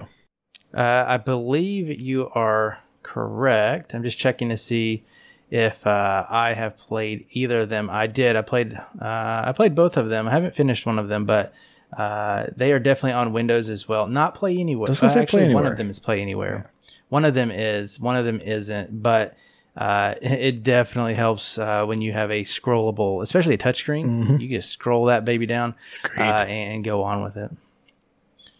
But anyways, I picked uh, several games from the list. One, maybe not one that I have a, a lot of time or um, preparation in, but Adios Amigos. This is uh, an underloved game. If you ask um, what, two of the four people who have completed it, maybe even three of the four, uh, because three of the four people who have the completion uh, are all in our Discord. Um, it is only three dollars, normally fifteen, as this is like the lowest it's ever been. Uh, the three people who completed it that we know are Awu, uh, Wakapel, and Skeptical Mario. Um, it takes a long time. It's not a quick game. Um, you're it's it, minimum 30 something hours, um, looking at Waka's hours, if those are right. Uh, the other two are in the 60s of hours. So it's not uh, super quick, uh, but uh, b- based off what their word is, uh, it, it's not that bad as far as difficulty goes. Uh, we actually have a special AWU guide in our pinned in our Discord for this game because it can get pretty complex. It looks like, but it's roguelite and simulation uh, and they they swear by it, so I had to add it. Uh, one of the games that I bring up almost every time it's on sale. This is the cheapest that it's been, uh, probably that it will be for a long time. Uh, it's at fifty percent off, ten dollars. Curse of the Dead Gods, and if you're looking into uh, roguelites, uh, I think that this one is a very good starter roguelite. Um, uh, you, you, just want to get as far as you can uh, in order to get several different currencies uh, upgrade a little bit at a time. And then once you start beating those bosses uh, and unlocking these paths, uh, it, it's so good. Um, I, I, wish I would go back to it, and, and I, I, don't think that I have I'm done with it forever. Um, I, I, it's actually kind of got me into roguelite, so that's one reason I'm more excited for something like Hades. uh, and uh, the Devolver Digital Crow game that I can't remember at the moment. Um, it, I, I'm thinking maybe next year might be a, definitely a roguelite year if I don't have some of these uh, finished off by then. And this kind of kickstarted it. So definitely good game if you're looking for a roguelite. Uh, Curse of the Dead Gods there. You were thinking bucks. Death's Door, by the way. Yes, thank you. Crow Game Death's Door. Uh, one other game I want to point out is Snakeybus. This is a Digerati special. I like Digerati, and this game is four dollars this week. Um, it is an easy completion and uh, it's a very relaxing completion that you could probably get done in a day. Um, one to two hours is the completion estimate on that one. Uh, but if you ever played the game Snake, uh, this is a fun take on that as you are a bus um, by default. You can change it later on once you unlock things. Um, you are a bus going around a map that changes. Uh, it, the map doesn't change; you get to pick different maps, and uh, you're constantly getting bigger. Um, and bigger and bigger. And uh, it's just a fun, it's a fun couple of hours. I recommend it to anyone. Not too hard either. Snakeybus. What What's in your browser this week, Kush? What do you what do you got open? Well, uh, public service announcement. There is a game about backhoes. Um, this game's called BH Trials, which I am sure stands for is Backhoe Trials. BH? What the, I was wondering what this did for. yeah, yeah, it's a backhoe, also known as an excavator, depending on you know the parlance that you use. Uh, this is a puzzle platformer. It's seven dollars and nineteen cents, down from twelve. Uh, and if you're the type of person that likes to throw your controller, uh, or you have a controller that's just been acting up and you just you just want a reason to kill it, uh, if you like Manual Samuel, if you like Human Fall Flat, you might like this game. It looks interesting. Um, basically, uh, you're driving a backhoe, you're operating a backhoe with various button presses. Uh, the sticks control, I think the, the back scoop, uh, the, the, uh, I think the triggers control the front, um, uh, hopper digger thingy. I don't, you know, I don't drive an excavator every day. I don't know the words for these things. Uh, let's call it the, the front scoop. I don't know. Bucket. I think it's called a bucket. Um, but you're using the the excavator arm to drag yourself through the level or push yourself through the level. Uh, the achievements are such as uh, you know get through the thing, don't cause damage to anything in the room. Uh, there are co-op achievements, so you need to find someone who's as crazy as you are for this type of game if you want the full completion. Uh, just check that out. Uh, I'm not saying you should play it. I'm not saying you should buy it, but uh, you should be aware that this thing exists. Um, Wonder Boy, The Dragon's Trap is $8 down from 20 It's a platformer. It's pretty good if you know what Wonder Boy is. Uh, you basically get costumes, um, or you take on the personas of these uh, monsters, and you have different abilities when you do it. Yeah, it's fun. It's good. It's not a Vayner, but it is a platformer. Um, also, State of Mind, $3 down from 20 uh, This is an adventure game from Daedalic. They are pretty quality with their adventure games and their point and clicks. Um, so when I see a sale on a Daedalic game, I just kind of like to put that out there. Uh, looks interesting. Um, it's you know it's a departure from their um, Deponia series. Uh, it's more of a sci-fi-ish series, so maybe that'll be interesting for you. And finally, the game that's expensive, but maybe it's worth it. DARQ Complete Edition, fifteen dollars down from twenty. Uh, I think this might be the first sale it's had. It's only five dollars off, but this is a puzzle platformer. Um, it's kind of in the vein of Little Nightmares. It's very dark, very kind of uh, Tim Burton esque, if you will. And the, these puzzles are solved by moving through rooms, um, from detaching your head from your body, uh, and doing different actions and rolling through the rooms, and then rotating the rooms 90 degrees either way, you know, counterclockwise, clockwise, uh, you know, forwards, backwards. And that's how you navigate through these rooms. It looks crazy. It looks super high quality. Um, and if you like those type of puzzle games and you kind of like that, um, you know, that, that environment or that kind of feel that a Tim Burton-esque or a, a Little Nightmares had, this might be a game you want to check out. And that is DARQ D-A-R-Q, uh, complete edition. Yeah, thanks for spelling that because uh, I was going to. Uh, just a quick. You've definitely find the uh, the the underplayed games. that's, that's... Uh, less than 200 people have played that one. Almost less, like 105 people have played BH Trials, and they probably all hate they it. They probably all regret it. Yeah. it. yeah. All right, good sales, good sales. Uh, all right, Jay, let's uh, let's give the people a reminder about the games with gold that are left, as well as a, a Game Pass surprise. Well, if you don't have the game with gold already, why not? The uh, the King's Bird that's uh, been out since the start of the month. That's uh, available until the thirtieth. Shadows Awakening that uh, was available starting on the fifteenth, and it's good until July fifteenth. And on the 360, the fighter Injustice Gods Among Us. Uh, it's available the 16th of June until the 30th. And as you mentioned, we have a surprise addition to Game Pass coming out on day one Worms Rumble. That's right. Uh, as of recording, like it was a surprise just as we started. I already downloaded it, and uh, I got an achievement while we were talking earlier. Oh. Third gamer to start it. Third gamer to start it. Actually, I think it was the second because I think there's a little glitch on TA. What right about now. Waka? Is Waka? This is a battle royale. So where's Waka? He, he's he is fast asleep. He'll Oh. be surprised in the morning though. Oh boy. So yeah, Worms Rumble is out now. All right. Now for coming real soon. We have all of our games making an appearance on Tuesday and Wednesday, June 29th and 30th. So everything that I found is coming out uh, over the course of two days next week. Uh, and that's going to start us off with Zombies Ate My Neighbors and Ghoul Patrol. This is something for the old people. Uh, you get to play those games again and get achievements and probably be super hard achievements too, if I had to guess. Uh, and probably only worth a thousand gamer score for the bundle. For the but, bundle. Yep. Uh, I guess we'll see. Uh, or is that out yet? I think that's out, maybe. I don't know. So many lists, uh, but that's coming out. Uh, a game about a fox is coming out. That's not Tunic. Uh, it's called Spirit of the North, and uh, it's a single-player, third-person game. Um, you are the fox, and uh, it's. I'm sure it's going to tell some kind of story, a deep story, uh, without any kind of narration. Um, and they say that if you like Lost Ember, Rime, Journey, The First Tree, that you're going to love this game. I don't know if that's because those are games that are like it or because they all have foxes. I'm not 100% sure what, why they picked those, but uh, yeah, yeah, th- this is one coming out called Spirit of the North, Enhanced Edition, apparently.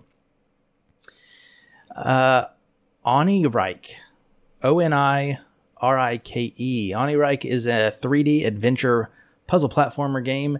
Um, it takes place in an intricate world that has a very peculiar audio and visual aesthetic.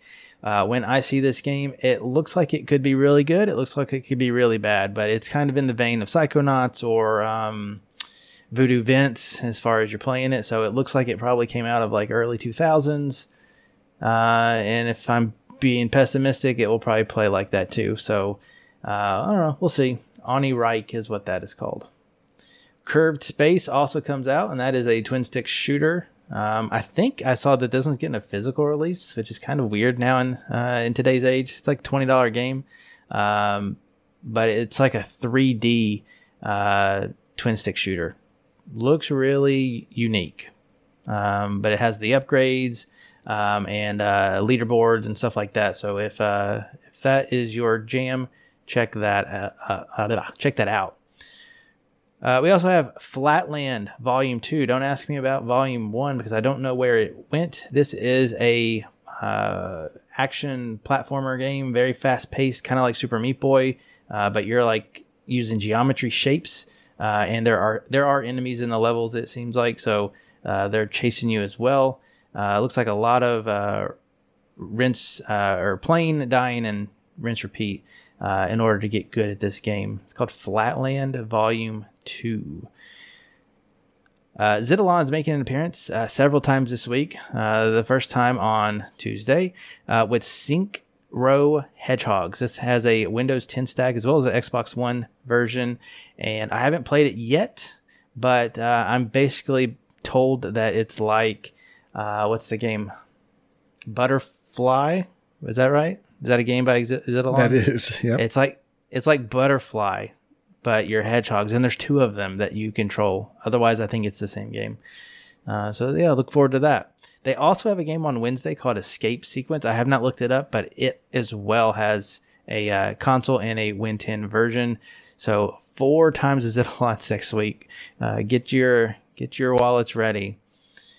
Uh, Arkan, the Dog Adventurer, is a uh, unique, explosive mixture of a platformer. It says uh, so. If you like platforming and you like the game Arkanoid, uh, you're gonna like this game. So it involves uh, I don't know if it's exactly parrying, but you're hitting a ball and smashing bricks while platforming at the same time. Uh, it looks kind of fun, uh, but it looks like a uh, you know a, a cheap time. Warhammer Forty Thousand Space Wolf. Now this has probably the most video game intro sentence I've ever read, and I'm going to read it verbatim. Warhammer 40,000 Space Wolf is a card driven, turn based tactical game which features RPG elements containing a single player campaign, survival, and PvP modes. If I told that to my mom, she would not even know where to start asking questions. Uh, so, yeah, this game is uh, a huge mixture of everything. Um, so, yeah, there you go. That's a Warhammer game coming out. Uh, Mina and Michi is a uh, is our. I don't think it's actually published by Ratalaika this time. Uh, it seems to be by developer Light Up, which they have made Super Boxland Demake and Milo's Quest and Super Willow Demake, and this game looks just like that. Uh, it's a 2D top-down puzzle adventure game. Uh, this time it features two players with local co-op, so uh, that will be interesting. But uh, probably another easy thousand gamer score. And to top it all off, probably I don't know why I would ever think this, but probably the pick of the week is Doki Doki Literature Club Plus. It is finally coming to consoles, and uh, it'll be here next Wednesday. And here we go. Welcome to the club. Write poems for your crush and experience the terror of school romance in this critically acclaimed psychological horror story. I thought I knew what this game was about until they said psychological horror story. Um, apparently, this edition, the Plus edition, has six new side stories, totaling hours of new content, uh, 100 unlockable in- images uh, for new game art. Uh, you have 13 new unlockable songs. I guess that's a big deal in this game. A built in DDC, DDLC, uh, Doki Doki Literature Club music player to, I guess, play those songs. Um, and then uh, high fidelity, it's now available in 1080p. So this is a very critically acclaimed game uh, that I've been told I should play, and I think that's just for uh, that person's enjoyment and my misery. But um, I think if anybody knows about this game, I don't have to explain it to them. It's a game in, in its own right. I think it was a big deal on on Steam uh, years ago. I think some but of the why? podcasts I listen to that aren't Xbox centric were talking about it uh, saying that it was actually a great game. So this, yeah, maybe you should check it out. I, I don't really know. maybe I should check out this game full of cute girls maybe you that should I can write my way into their heart and tell me about it. the original one I'm looking at Steam right now says this game is not suitable for children or those who are easily disturbed. Oh boy, I I, I don't know what I was expecting about this game, but Wasn't, something of that would not have come to my mind. Well, I mean, you did say psychological horror story. I mean, there was a record right. scratch when you said that. I, I heard that. like critically acclaimed psychological horror story. Yeah, I don't know. It's got over, it's got 158,000 overwhelmingly positive uh, average reviews. So yeah, well, who knows? Uh, I, I'm gonna I'm gonna put my hat in for uh, Vulgar Latin to stream this. I think he's all over about this. I think that's a great idea. Uh, maybe I'll I'll watch I'll watch his stream on that. All right, uh, contest.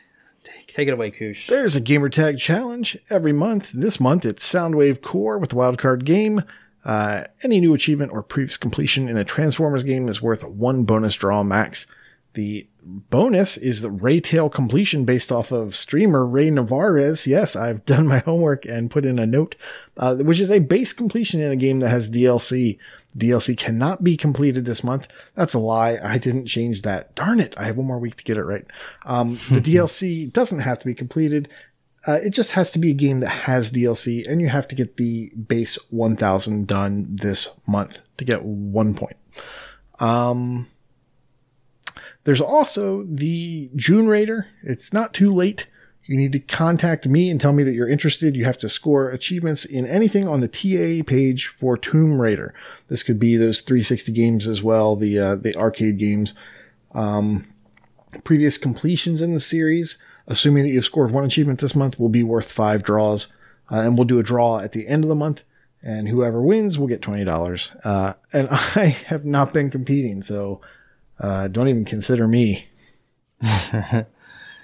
All right. Well, there's uh, one other uh, entry in this contest and friendly competition uh, section here. What is this? It says J Black uh, totally dominates death dealers in a race to 60% completion. What's that about, Jay? I, I, I figure I'm on the podcast. I got to puff out my chest a little bit, uh, show my superiority here. At the start of the year, I uh, was looking for some sort of some per, somebody to challenge to uh, uh, raise my completion percentage. Uh, I've got so many games in my backlog that I haven't completed yet, and I needed something to push me to do it. Uh, so at the start of the year, I asked uh, around, and uh, Death Dealers accepted the challenge. Um, even though she at the time was needed 500 more achievements than I did. Uh, so at this, I posted it in the uh, in the Discord in the VCC Dub channel, asking people if, who they thought would be able to pull it out, who would get the 60% completion first. And out of the 32 people that responded, only nine people thought I would do it. And I think some of them were just to annoy death. Um, so we're what, about uh, seven months, eight months into the uh, year now. And as of today, I only need 242 more achievements to hit my 60%. And as I mentioned, Death was 500 uh, behind me. Now she's almost 750 behind me. She needs 982. So I think in the the next couple weeks, when she finally hears this episode, she'll be kicking herself for not uh, putting in the effort. But uh, as of right now, it, I'm pretty sure I'm going to get that last percentage and beat her out. Ah, I see. So uh, Sea of Thieves was uh, beneficial distraction uh, to to get her no distraction, but didn't it like wouldn't a game like that like bump her down a little bit? That was already on your tag, so. I'm not gonna say anything. I didn't force her to start it. I thought you were Canadian. You're so mean. hey, I, I'm not. I'm being nice by not saying that I'm gonna kick her so bad that she's gonna feel sorry she accepted the challenge. See, she thought down about Jay. She's like, "This would be easy." See, Can't just give it to her. See, Rocker, what you have to do, like you and her doing the uh, the shooter challenge, you got to pick something you're good at. See, I was good. I had the advantage here. So this is how you beat death dealers. See, I thought she was good at shooters, but you know, I, and I, I just I gave that one to her, but you know, she she can face me again anytime she wants, and when she does, she can brag about it. But this is not her show, so this is our show, and we're going to go to Brag Camp. And I'm going to start with completions. And I'm going to start with you, Jay, because you are first on my list here. And we have a nice little run of numbers here. For completions, you passed 300 completed games this past week. Good job. Congratulations. Cerebral Assassin got 400 completed games. Northern Last got 500 completed games. Casual Exile got 600 completed games. And AWOO got 700 completed games. Shoutouts to Awu as well. He's been on the La Mulana train, uh, which is a brutally hard Metroidvania, and uh, he was the second person to do uh, to do it on TA, um, and the first person to do the, the, Japanese stack, and he did it like super quick, um, and um, that I, I, I just dived it, and it's just um, um, I can already tell it's going to be a monster of a game in that battle, which is already over because Mental Knight uh, destroyed them, Lego Head is at 740 completed games. Chewy is at 750 completed games. And Mental Knight also passed 750 games, but he also passed 765 completed games. So he's been putting in work. Did anybody tell him that we're not uh, getting gamer score this month? MDP 73 is at 805 games. Uh, Railbait, also known as Noth, is at 875 and Lucas 1987 is at 2,205 completed games. Speaking of our May challenge, following up with Tony Calzone, he is at 49% completion percentage. Uh, oh, look at that. I didn't even know it was a, a little segue. I got J on here at 59% completion percentage. Uh, Vulgar's right above you at 60%. And Mike Pitch is at 78% for completion percentage. In ratio, Sir Polygon has reached a new milestone with a TA ratio of 2.3. He's the only person playing difficult games. In streaks, Retro Chief 1969 is currently on a 175 day achievement win streak, as is Dude with the Face. Its Alive X is at 275 days. Philip Wendell is at 400 days. Bastion Reader at 1,275. Wakapale with 2,800. Blue Thunder 7398 with 2,950. And Big L is currently at 3,100 days. Go take a day off. In achievements one, Ace has reached a new milestone of 13,000 achievements. Ben L72 has 15,000. Bastion Reader has 19,000. Kitty Skies 21,000. Ahizo with 24,000. As is Red 047 and Wild West 08. Prue with 30,000. Jimbot UK with 32,000. And Noth Ultra has reached 38,000 achievements won. In gamer score, Katie has won 125,000. Matt Cam 09 with 165,000, Toby Lynn with 260,000, uh, Alex R. Davies with 270,000, L. Sock, or EL Sock, as L likes to say, 360,000, Tropan with 560,000, Ace with 570,000, Oz Buffanatic with 580,000, Mike Pitch with 650,000. You guys are killing it. Um, Casual Exile, 6,007, uh, 670,000, sorry. Quick Don't Die, 690,000. Kitty Skies, 720,000. Matriarch, 750,000. Lego Head 1977, 770,000. Rossos Ross with 870,000. Lord of Dookie 69 with 910,000. Nutty Ray with 930,000. And Yenga Garten with 970,000. And yes, I did cut that list down. You guys are going nuts. All right, with the true achievement score, we know he actually plays games now. Fufu Cuddly Poof reached 310,000 true achievement. Uh, Princet has a 700,000 true achievement score. Ace has now hit 800 TA score. Skeptical Mario's getting up there. He's at 940,000 TA. MDP 73, 1,200,000 TA score. Prue, 100 and, or sorry, 1,582 true achievement score. Mighty Mango is just above him at 1,590,000. Inferno 118 has a 2,250,000 true achievement score. And now the leaderboards. Alex RD is in the top 50 of the Achievements 1 leaderboard for Metroidvania. Bastion Reader is in the top 50 of the True Achievements leaderboard for Shoot 'em Up. Creature Backwards is now in the top 20 of the England True Achievement leaderboard for Turn Based. Fuath is now in the top 50 of the Wisconsin leaderboard for Simulation Racing. Quick Don't Die has reached the top 1,000 of the TA leaderboard for Card and Board. Rossos Ross is in the top 10 for the Georgia completed leader complete games leaderboard, as well as the top 5 for the Georgia True Achievement leaderboard. Wild West 08 is top 500 of the Gamerscore leaderboard, and XNeo 21X is in the top 1000 of the True Achievement leaderboard for collections. And now the brag camp, or uh, The brag camp of the brag. Yeah. brag camp of the brag camp. Yeah, there we go. uh, Death Dealers completed Blair Witch. She said that uh, and she was- did not cry. at least not at that at the end. uh, Wakapale, uh, in uh, Trove, he maxed out one of the nine gems that he needs for a builder's focus.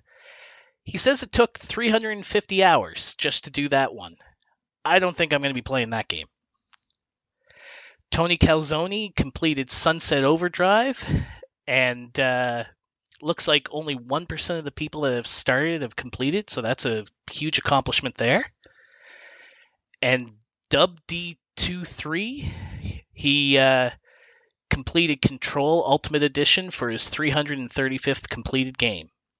Way to go, guys. Well done. Job well done. Job. All right, let's wrap this up. If you want any more Achievement Hunting 101 in your brain, you can find us at twitch.tv slash ah101 uh, or you come to the discord and hang out. Uh, we're very friendly always there uh, discord.io slash ah101 if you want to support us financially you can do that as well uh, at patreon.com slash achievement hunting 101 otherwise uh, sharing the show liking uh, any shows that come out or whatever uh, that is help enough and we always appreciate it uh, all right, with that, uh, we have a generally speaking number two coming out after this, and a Walkatrove segment as well to round the show out. But that will do it for us. Have a good rest of your day, and I'll see you later. Uh, bye bye. Bye, partner. See ya. Hey, everybody. Welcome back to the fledgling segment called Generally Speaking. As a reminder, in the segment, we break down some of the oft overlooked genres out there, as tracked by TA, and discuss it at perhaps greater lengths than is merited uh, because, you know, there's not much going on with this genre. I am Elroy OMJ, and I am tickled to death to have my co host in this journey back yet again. She is the amazing M. Well- How you doing? Thank you so much for that introduction. That was awesome. Absolutely. I'm doing well. I'm very excited to get back to speak about generally speaking. We actually had some uh, nice follow up chatter in the Discord after last month's genre of choice, bull sports. I, I would dare say that that is probably the most that genre has been discussed ever. Possibly. I'm still under the impression, though, that it, we're in a three year cycle of bull sports games. E3 is in a couple weeks. Uh, It might just happen. that's gonna be so funny might when it does. well, they'll have us to thank. yeah, we're gonna be, you know, we'll probably have like the watch party on Discord, and everyone's gonna be like, you know, sitting around, and all of a sudden, you know, they start the trailer, and there's gonna be like this dude like on a bull, and Yep. everyone's gonna be like, oh no, she was right. Yep, uh, that's we, we will see. We will see. But today we're not talking about bull sports. That was last episode. Ah, When we finished last episode, we teased a little bit of what was coming next. And what I said at the end of last episode was this, and we'll give you a pause before we reveal this month's genre so so you can take one last guess. And that tease was this genre, the genre we're going to be speaking about now, features entries from the Sonic the Hedgehog and Assassin's Creed franchises as well as a major first party title. Now, Elroy, I think you have the insider scoop on this, but what genre does that mean we're talking about today? Well, you see, you got Sonic, so you would think either a really crappy fighting game hmm or probably a platformer or a platformer or some other kind of platformer. um, and then you got Assassin's Creed, so you got the you know the hack and slash. Oh wait, I'm sorry, they classified it as a stealth game. So let's see, stealth game. Um, but um, hmm. Now, don't forget those I- major first party titles. Oh, first party titles. Mhm. Let's see.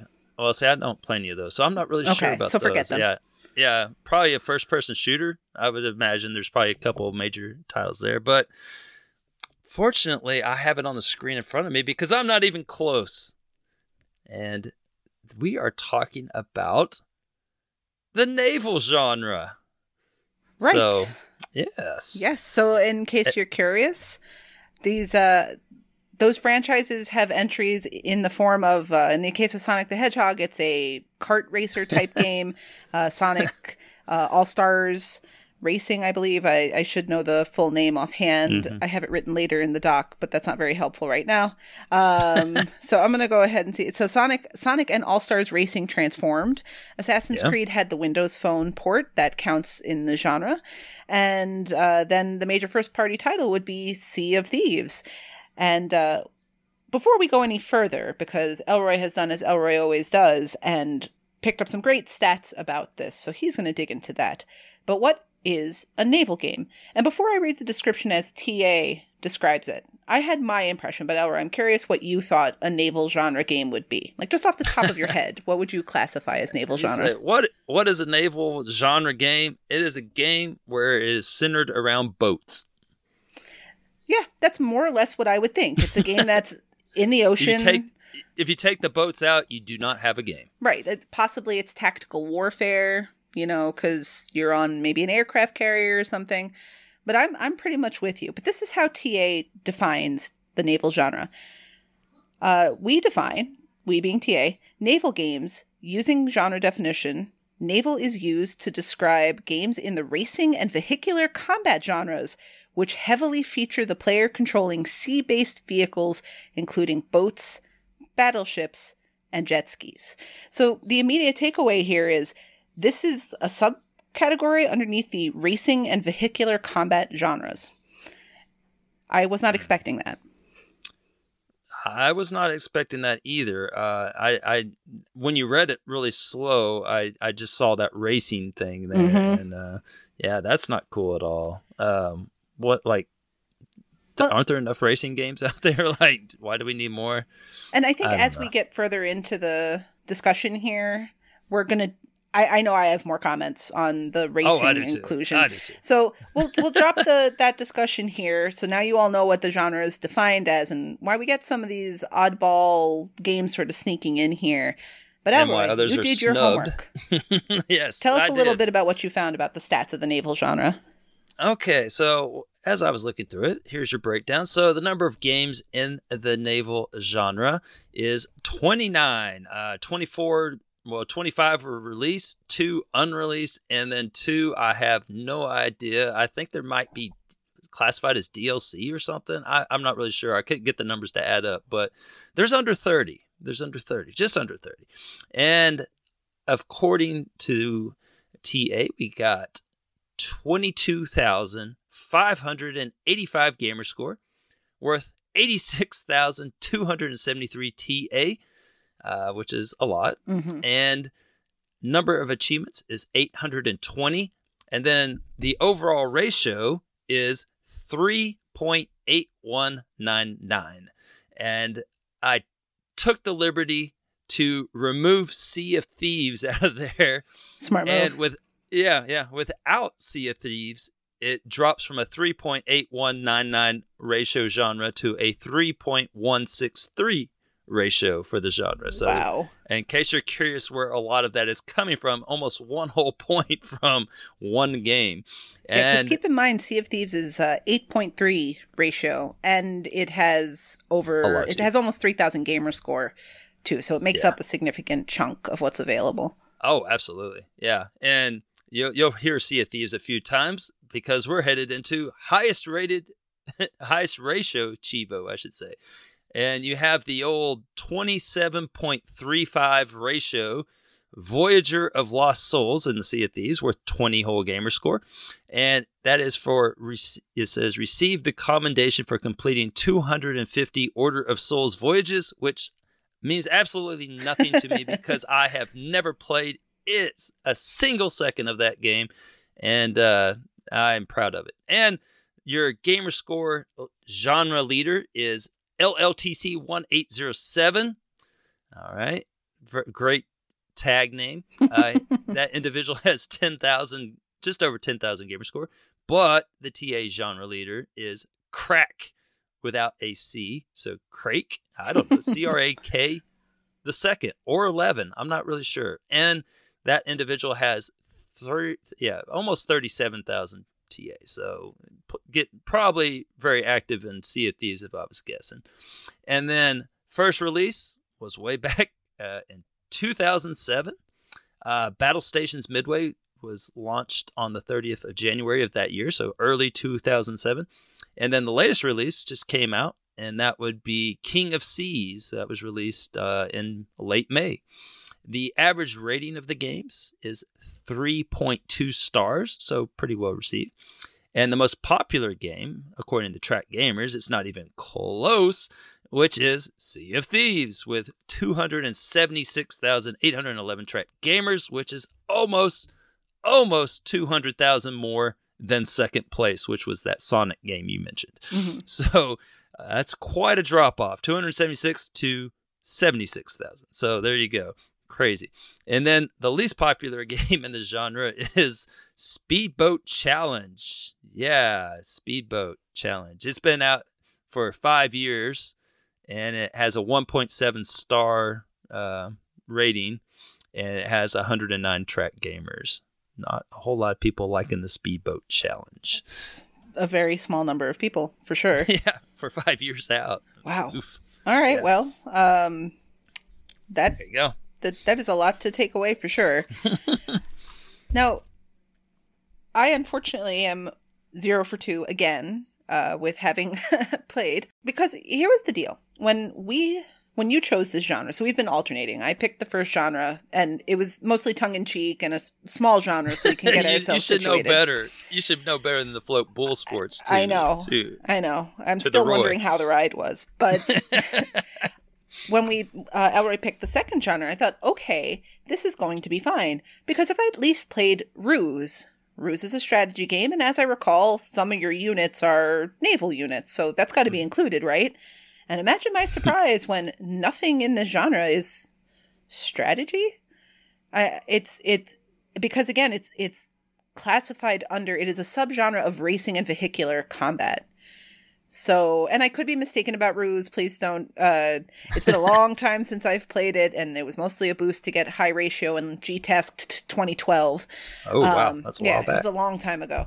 But I kind of thought we'd see more of that sort of thing, where you're you're manipulating units in that way. I mean, even something like I I think there's a battleship game, isn't there? Like based oh on yeah, the, the oh yeah. and I know that battleship itself isn't naval. I know it's a board game or No, it's naval. but it's naval. It has it's literally called battleships. I, I Eh, was mistaken as to my anticipation of what the genre would be. So Oh yeah, that I actually have a list of snubs, and you are already on. You've already you've already hit a target. So you guessed right, battleship style, and you guessed a target on my list of terrible snubs from the naval genre. all right, let's go into some more because I'm sure I'm going to be right there with you on these. And I, I don't. Well, Well- have you played any games that are actually classified as naval? Yes. I, that that was the thing that that uh, surprised me is that I've actually like not terrible. So I'm in on TA. I'm in three thousand two hundred and seventy fifth place. Which, when you think that you haven't played a single one of them, uh, is pretty remarkable. So then, when I drill down a little bit further and look at where I got my points from, I see that of the ones that I that are on my list, I only personally played two of them. So, um, so It's more, it's more than me. yeah, Riptide was very popular back in the days of the Student Achievement Factory. Okay. Uh, and uh, then Sonic All Stars was wasn't as popular. I, it would appear because it just barely got touched. But I did play the Nickelodeon Kart Racers and the Hydro Thunder Go Windows Phone uh, edition, which because you know there's not a whole lot of games, which um actually would be my uh, my Chivo highlight. So I'm going to switch the order here Yeah, go for it. and uh, go right into my Chivo highlight because I really don't have a whole lot of uh, to say about this um, this genre with uh, in regards to my experience with it. I know that of on the Riptide series, the main boss is definitely a pain in the butt. I uh, Miguel, I wish I could get Miguel in here to tell you all about uh, um, the the dude that's the main boss of that stage or of that game, but um, for me, the Chivo highlight is actually an achievement called Reckless Yachting. Now, That sounds like a this is- real life achievement. yeah. Now, the interesting thing there is that they spelled reckless with just an R, and I, as I'm not 100% sure that's grammatically correct. I mean, I, I know reckless with a W R. Is there actually a word with just an R? Am Yeah. I, am I, I've always seen it without with a W in front of it, so I, I don't know. I, I guess so. Yeah, it's just, know. you know, like Is it like a, acting without consideration of what might happen on the other side of your actions. Okay. And, and how's that different from reckless with a W? I don't know that I've seen reckless with a W. Am I going crazy here? Let's see. Well, because you would say you would say wreck, W R E C K, just wreck. But once it becomes reckless, the W gets dropped. Um. Okay. You're not an uh, English teacher. It's okay. I'm looking it up now, and it appears that reckless with a W is a common misspelling. Okay, at least it's a common misspelling. yeah, I'm- in good company. Uh, and they say if it were a word, which it's not, but if it were, it would mean the opposite of reckless. So That's true. go. Yeah. All right. okay, so, So- there you go. I'm glad we clarified that. Uh, Now we that's know. about as yeah. oh, Um, remember when we used to do grammar portions of the show? that, that was the, educa- the, the educational, educational part of the show. Yeah, yeah, there we go. Yeah, there All you right. go. Educational portion of the show. Don't spell reckless with a W. Uh, that is incorrect. There you go. now, as far as reckless yachting is concerned, uh, on the the Windows Phone, I remember distinctly playing this on a bus. Um, I was on a bus ride to one of a student activity, so I was on a, a bus and I had nothing to do but play my Windows Phone, and uh, and so I had just gotten cellular service on my Windows phone and it was working back then. And I, I mean, I know it's kind of working now. It, it started working for me, then it stopped working. I don't know. I don't even know what's going on with it. But anyway, you destroy all the gondolas in Venice in a single race. And gondolas are these little boats, and you just basically have to go around and ram them all. However, you only get one shot at them. So it's actually the most, the highest ratio achievement for this game uh, which is not saying a whole lot, which it's a 1.68 ratio. Hmm. But uh, the only other one that's close, well, I guess there's a 1.6 ratio one, but uh, um, it's not, the, the game's not terribly challenging. But for this one, for some reason, I don't know if I kept getting distracted because, you know, you're on a bus. Uh, and I, I'm not really sure what it was, but I really struggled with this one, and it took me a long time to memorize where all the freaking gondolas were because I was watching on my iPhone where there's a video of where to go, so I was trying to line it up with. Uh, I was like holding two phones, kind Oh my of goodness.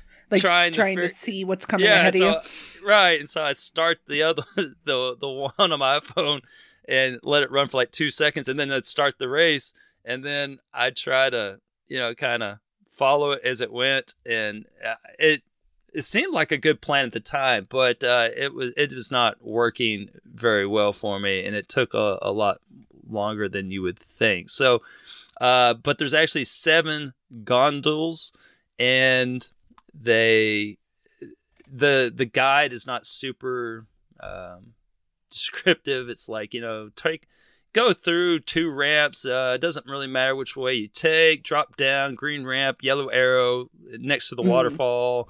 Uh, I mean, but there's like it, it describes like the whole stage. Uh, a lot of it does, and so it was a while, but finally I did achieve it, and this was back uh, in 2018, and I got my whole five gamer score worth eight TA uh, for driving recklessly with an R, uh, and that was probably the only achievement that I could even remotely re- talk about from this genre because it's a very forgettable genre in my book. So.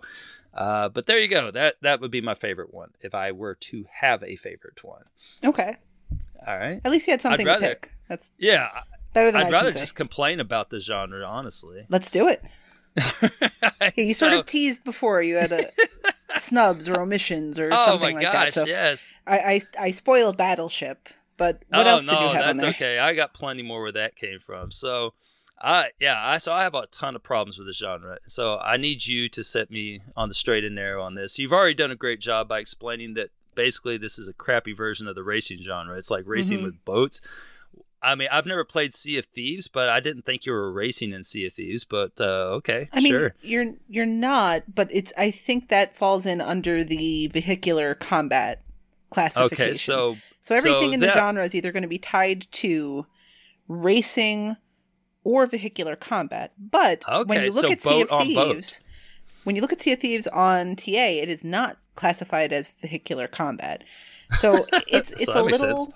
Confusing, but I, I feel like of a lot of the games on the list, Sea of Thieves, like that's a no brainer. That should be naval. You're on boats, like swashbuckling and all that stuff. So Uh huh. it seems like that would be exactly what the naval genre is all about. I, th- I think they added it because of peer pressure with an I E R. Okay, so um, my oh man, I just caught what you said. it's been a long day.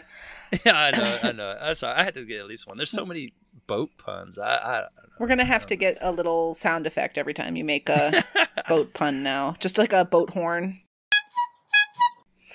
oh, that'd be. I like. Yeah, I, I like this. I like this. Okay, so I have a list of my most egregious omissions, and I have uh, seven on my list. Uh, Okay. I I eliminated Captain Cat, where he's on a boat the whole time, but it's not really vehicle vehicular combat. You're just getting fish into the boat. Mhm. Um, and then I had pixel piracy on there, but it's not.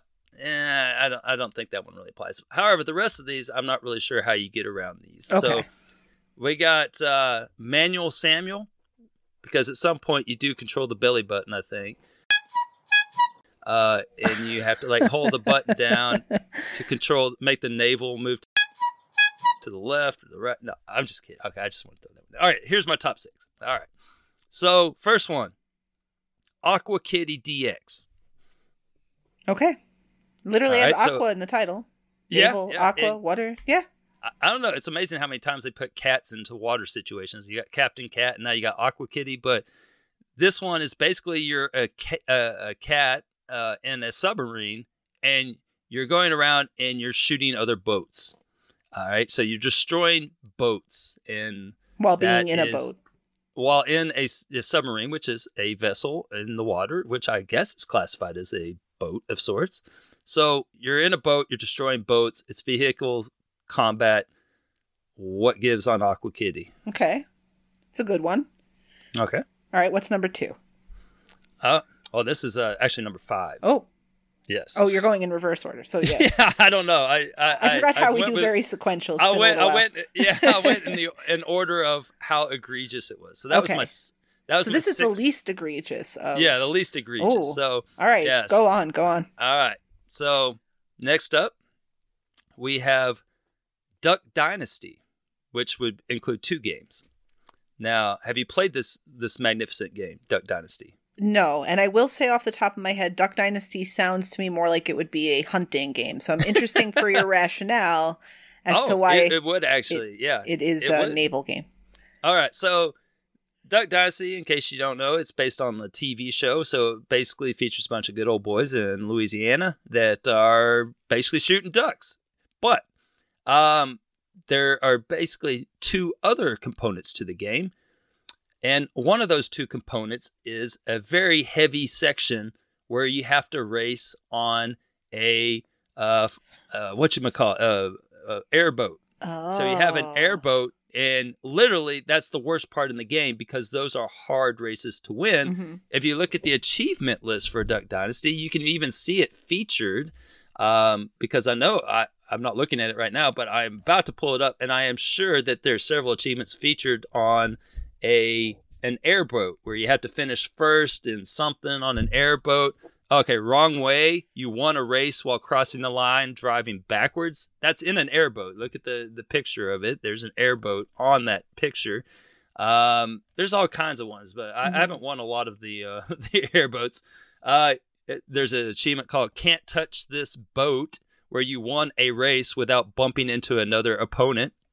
Again, Okay. you're on a boat, and basically, there's three things you do in this game: you shoot ducks, you you fish, and then you race on airboats. That's the only things you do. It seems And like so- a third of the game's content involving water and a vehicle should make it enough to be naval, according to some of the ones that actually did make the genre. It is a race. Like literally, it Huh. keeps saying a race. And in fact, one of the worst achievements in the game is called Better Than Si, where you have to finish a race without falling into last place, which is very challenging because they cheat like a son of a gun.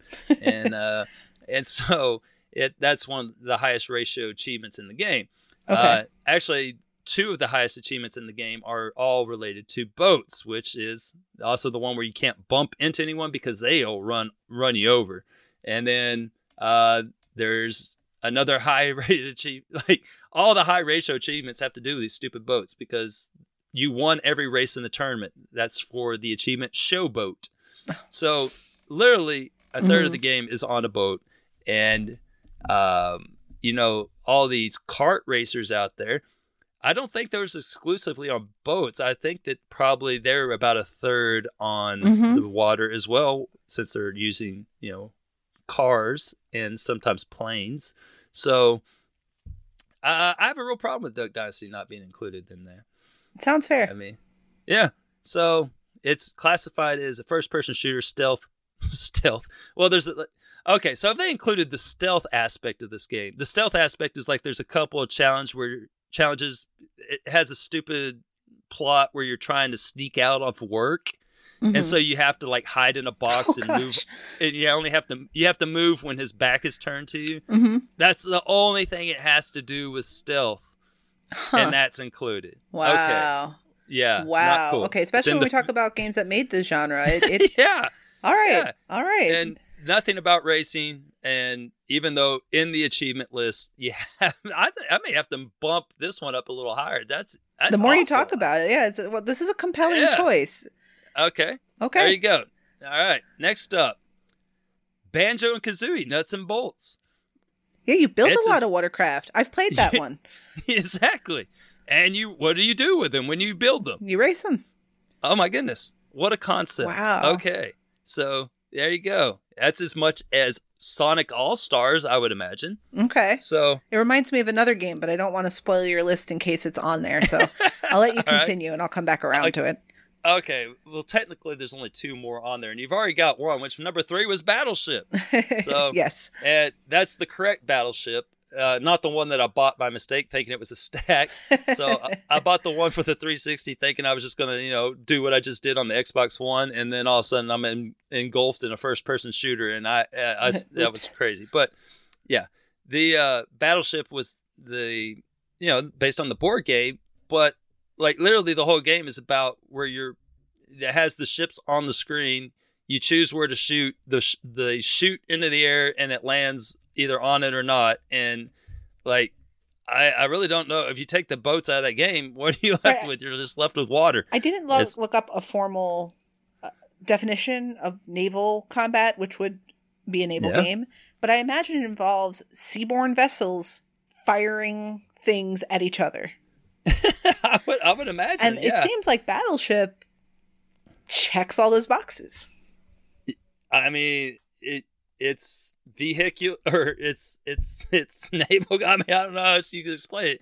Naval combat means you're fighting on water, right? Yeah. And and it literally the whole game is on the water. I mean, there's some weird ships that come in there. Uh, you got like some robotic ships, you got some pirate ships, you got regular ships, and there's a whole story built around it where you're you're it's like a campaign and you're just blowing up ships and you're a ship. So you're not using planes or anything. You're you're shooting from your ship. Right. So The game is 100% boats. it, it really is. I, I I I you don't get more naval than that. And I agree. all right. And then my last one is you mentioned at the beginning that this genre features the likes of Assassin's Creed. Well, I actually teased that at the end of it of the last episode, and I thought, well, surely, surely mm-hmm. she's talking about one of my favorite games of all time, which is Ass Creed Black Flag, and then I'll just throw Rogue right on top of it. So that's your number two and number one because Rogue is basically the Tundra version of Black Flag. So, like, literally the best part of this whole game is sailing around on a boat. Like, I don't see why Sea of Thieves would possibly be included, but Ass Creed Black Flag would not, because the whole point of the game is you would, if you couldn't get jump on a boat and go around singing, you know, sea shanties and and changing the song as much as you want. Uh, I mean, it's just that's the whole point. You know, the best part of the game, anyway. And like even a main focus of the game is building up your ship for naval battles. Like Mhm. You you have to invest in your ship, or if you go near these forts, you're gonna get just destroyed. Your ship, and you have to like, you know, shoot at these these forts, and uh, you have to like destroy other boats, and uh, I mean, Wasn't that It- the achievement that X had trouble with that never wound up popping for him? It was like to destroy all the boats, something Oh. to that effect. oh, that does sound familiar. Yeah, So- I think you're right. the whole game has Yeah, large chunks of it centered around naval combat. Right. and- you even have the the legendary ships, the the four legendary ships. that- Okay. Yeah, Yeah. and like there, I know there's an achievement for that. I'm I haven't looked, but I'm sure there's other achievements related to the boats as well, like fully upgrading your ship. I would imagine, and hmm I, I mean, you Yeah, can't I don't beat. know offhand, but the boats are a central part of the game. It's not just part of the travel. no, it's- it's it- built it- into it the is the travel. and and that actually that reminded me when you mentioned Banjo Kazooie Nuts and Bolts. For similar reasons, even a game like Beyond Good and Evil might have some naval classification to it because you are uh, largely moving from space to space on a raft, and things will try to Mhm. attack you, and there are races you have to win. And I think a lot of my issue, and it sounds like your issue, with the classifications in the genre is how racing games seem to account for a good number of these games. and and even then, they don't include everyone. Hello, Duck Dynasty. Hello, Banjo Right, Kazooie. Right. And then I mean, go ahead. oh no, I'm just saying uh, they don't even do that part right. right. And it's this genre seems to and I, I don't know when the genre was defined. And I'm wondering if this is something where they might need to kind of go back and rethink the genre classification. And this does happen on TA. Uh, we've seen Tesla Teslagrad, for example. I want to call Tesla sad and Tesla glad right there. But uh, Teslagrad, for example, started its life as a Metroidvania and eventually was classified out of that because it doesn't quite check all the boxes. I think I heard recently that Rain on Your Parade, which recently came out on Game Pass, is also a game that's possibly going through a, a genre change. So this does happen on TA, and I just feel like the definition of this genre, in order to make it work, really just through any racing game that had a boat component to it into the genre. Thus, we get uh, the Crew 2 and Trailmakers and the Sonic game that we mentioned earlier and Nickelodeon Kart Racers. There is nothing about Nickelodeon Kart Racers that made me think, huh, naval. you're right about Nothing. that. I mean, And you just go over some water anyway. every once in a while. It's not even Yeah. water. It's like slime because it's, Nickelodeon. So the, the the genre seems to not. It seems to have been created in such a way to be broad enough to include more games, so that it wasn't just Battlestations specific and, and games of that nature. But Mhm. it really strikes me that it needs to be revisited because if Assassin's Creed Black Flag isn't a naval Mhm. game, but the Crew 2 is, which does have boat races, but is not the primary focus. Something's amiss. Like, I feel like these racing games that are multi vehicle racing games need their own reclassification. Something like, Yeah. you know, motorsports or whatever. I know motorsports generally related to car, but it could be Mhm. anything with a motor. So maybe they need to kind of reimagine what that racing genre that includes water vehicles is called and remove these games to that genre and open up this genre to games that really feature more gameplay that is on the water in a water based vehicle where there's more of an action element to it. I don't know how to say that Mhm. concisely. But yeah, when you look at what's on the list and what didn't make the list, it's it's actually really confusing. It's a, it's a big ordeal. But um, uh, but no, I think uh, we pretty much hit it on the head earlier when we said like if you, it's just a game that you if you took out the boat, you wouldn't have a game. Right. So right, and and with Black Flag, I would say that this game is more naval than stealth. Right. because uh, you can avoid stealth all day long and just run in and just hack and slash, but try to get somewhere without jumping on your vessel and uh, you know battling your way to the next location. I mean, Right, yeah, and you it would need sw- to be- swim there. a significant portion of the game. So Assassin's Creed 3, as I recall, begins with you on a boat, right? Well, not your main character, but the first character you play as. But that's not central to the gameplay. That's just a setting. It's a scene Right. that happens. But using boats in Assassin's Creed Black Flag is central to the gameplay. It's it's Right. a necessary component to being able to do the tasks you need to do. And and this the genre does not take that into account. It's literally do you race boats here and it's also a racing game? Okay. And it, it just does not seem to work. At least to me. I, I don't and it doesn't seem like anyone really prizes the naval genre as the top scorers and it have about a third of the potential score. well, yeah, it's just well, it doesn't make any sense. There's no theme to it, but Mhm. yeah, another one kind of like what you were explaining would be Eastshade, where it starts on a boat and then you, you know, the boat goes down and then you spend the rest of the the game trying to get off that awful island to get back on the boat to get back on your way, but it doesn't. You know, there's a boat in it, but it's not. Right. Like know. Spiritfarer isn't Yeah. a naval game. The, the boat is part of it, but that's not central to the gameplay. Same like Oxenfree. It's about, you know, eventually. Yeah, for sure. I don't want to spoil sure. anything, but there are naval components to it, but that's not central to the gameplay. You wouldn't call it that. But Right. all the, the games you listed, the boats are central to the gameplay. It just. I was a little disappointed in this genre, I have to admit. I've never felt so strongly about genre classification since uh, LA Noire was revealed to me to be a puzzle game. So, Yeah. I- Yeah. I, mean, I, I don't know. Is it something where we could complain to the right person and uh, say, hey, naval sucks, man? well, the hope would Good. be that if you're listening th- to this right now, we can have a discussion about it in the Discord. There are definitely people that pop in there that are involved in TA, and maybe this is a discussion that goes somewhere. And if it doesn't, it doesn't. Hopefully, it just brings good conversation uh, as as it is, because I think there's interesting stuff to dial down in here. Like, really read that description of the naval genre, and it just looks like it was meant to be a sub classification and doesn't even just check that box anymore because games that are clearly naval exist now. So it, it Mhm. doesn't need to just be a sub classification of vehicular combat or racing.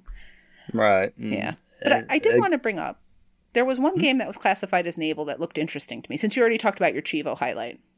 And I haven't played any of these games. But there was All a right. game that was actually announced in 2019 that was supposed to come out in 2020, but it's still on its way in 2021 called Sail Forth. And what's interesting about Sail Forth, at least the way that I read it, is it kind of seems like a sea based No Man's Sky. Mhm. Are you familiar with No Man's Sky, kind of? Not, not at all. So No Man's Sky is a pretty, I guess, infamous game where it came out and there was all this promise about procedurally generated landscapes and you're going to explore the sky. You're in in space. And the game kind of came out underwhelming and has since been updated to a point where it's apparently very good, but it kind of Mhm. it hit the ground flat instead of running. but um this game, Sail Forth, sounds kind of that way. It's a procedurally generated sailing adventure. But why is this naval when it doesn't fit the classification of any of the other naval games? Because this seems more like relaxing and sailing your boat. It sounds very interesting. It's going to be mm-hmm. published by the Quantum Astrophysicists Guild, which has published some other games on on the Xbox that I've enjoyed. So I feel like there's a good pedigree there, and it apparently is still on track for this year. So, you know, I, I'm interested in it, but I'm interested in how it fits the naval classification on TA because what it has is a boat. Um, there are other games that you just described in your list, Elroy, that have boats and actually involve combat, which would Or be racing. sort of yeah, like that seem to fit the genre. And, and this just seems to have a boat where you explore. Now, I didn't do a thorough look into the game. Again, it sounds interesting. Maybe if it's a Game Pass thing, that's something that will break my no naval score streak. Or maybe if some games get reclassified that were discussed today. Uh, but I just wanted to highlight that because it does sound interesting and it does seem to still be on its way. It's it's definitely still in progress. Right. Well, hopefully we can get this boat talk going and uh, you know kind of get this uh, very uh, very sick genre to the to the dock. I think this one needs needs a little bit of a, uh, you know, further discussion on it to see how we can get games that are really Right. belong there into that genre. Right. I, I I think we need to all carry the banner of Duck Dynasty and uh, and our, our friend Banjo, and yeah, Mhm. I mean all, all these. I mean, I don't know. Yeah, I, and that's- I'm, I'm ready. I'm ready. To, I'm ready to do this. Let's do this. Yeah, and that, that was my final takeaway, really. Like when I was thinking, when we were going through the doc and kind of getting ready for this beforehand, my, my final takeaway on the genre is that I hadn't really thought of TA as classifying things as just genre within genre. So again, if you read that description, it says it's a genre within vehicular sports and racing. And that seemed to be the way that it's supposed to exist. But Sea of Thieves exists without either of those. So it doesn't Mhm. it it's not a genre that needs an umbrella over it. It can exist on its own. And I don't know if it was something with maybe they thought there were a lack of games because Bull Sports only has three games, and that's enough for a genre. So it seems to me like this needs to be pulled apart, and the truly naval games really need to be their own genre, and and there needs to be a new classification for these multi vehicular racing games. I'm with you. Sign me up. Put me on there. All right. so, all right. Well, well, I think that's uh, a boat it. So, let's talk. so let's give a little tease about next time. All right. Sure. All right. So next time we're going to be discussing a genre that has some more games than naval. So as Elroy pointed out earlier, it has 24 or 27 or 29 depending on how you count. The next genre we're going to speak about has just about 50 games in it, but two of the games within that genre have a minimum of 6 stacks. Oof. So see if you can figure out what genre I'm talking about. Did you have any hints you wanted to give before we sign off? Um, no, I got nothing on this one. All right, that sounds good. all right. So, all right. Well, thanks for uh, again, Em, for uh, engaging in this uh, wonderful boat talk. I know you know we've covered some really hard hitting subjects so far. We've covered bulls and boats. So, yes, and maybe the next. Oh, wait, wait. Now, does the next genre feature a game that you have actually played? Yes, it does. That is Oh, my an goodness. important important. This, is, this was my choice this time, and I said, Elroy, I'm picking a genre where I can actually pick an achievement this time. So I did confirm. I did not assume. I did confirm that there's there there is at least one game in this genre that I have played. Awesome. Oh man, looking forward to it. So, Yeah, all too. right. well, as always, just yeah, let us know what you think, and uh, we're gonna we're gonna grab our pitchforks and uh, head up to the uh, genre capital and uh, see if we can get this uh, naval thing sorted out. So, there you go. so, thanks for listening, y'all. Yep. Thanks for listening. We'll catch you next time.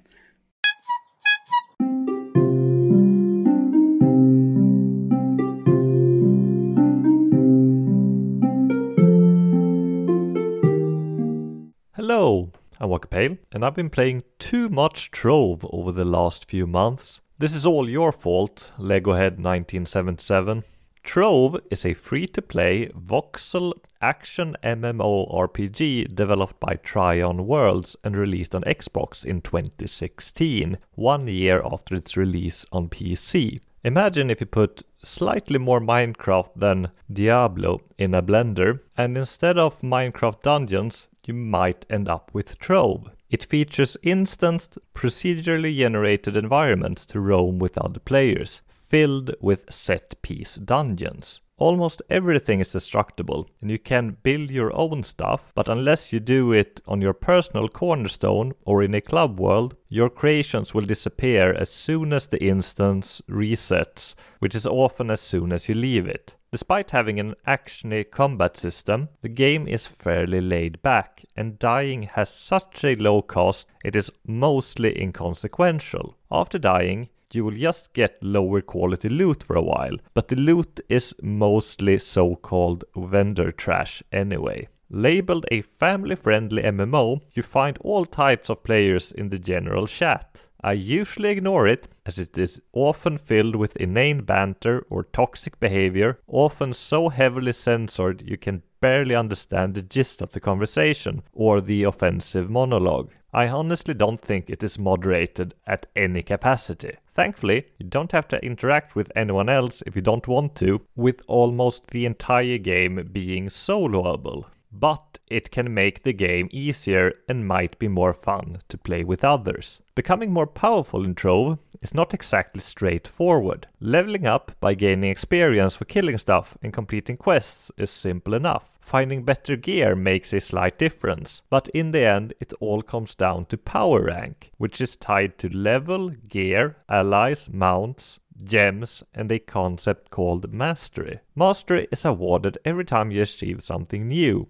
like finding an item for the first time, leveling up, earning new allies, learning crafting recipes, or reaching a target such as destroy 1 million blocks. Mastery is shared between all characters and classes on your account and comes with bonuses, meaning characters after your first one will be comparatively more powerful at the same level. The more mastery you earn, the stronger all your characters will become. You also get permanent stat boosts to all your classes by unlocking dragons, which is often very time consuming to do. Unless you spend some real money, most dragons will take you months to obtain. Individual classes' power levels are mostly tied to the gem system, which is a massive time and resource sink, and is the reason why I doubt I'll ever complete the game, as maxing out gems is extremely expensive, both resource and time wise. When you start out, you only have one character of a chosen class available to you, but you can unlock other classes using real money or in game recipes. Trove also features a Battle Royale mode called Bomber Royale, which is fun and action packed, with matches usually only lasting a few minutes. Unfortunately, it is mostly inactive as it requires 12 players to start a match. Everyone is equally powerful in Bomber Royale, with no benefits for having a higher level. While it is not impossible to stumble into a win, it has a rather large skill gap between good and inexperienced players, which partly explains the over 10 ratio achievement for winning a single Bomber Royale match. Trove also features a separate game mode called the Geode, which is incredibly boring and grindy. Playing in the Geode effectively put me to sleep in the evenings. It strips all your abilities, replaces them with a mining laser and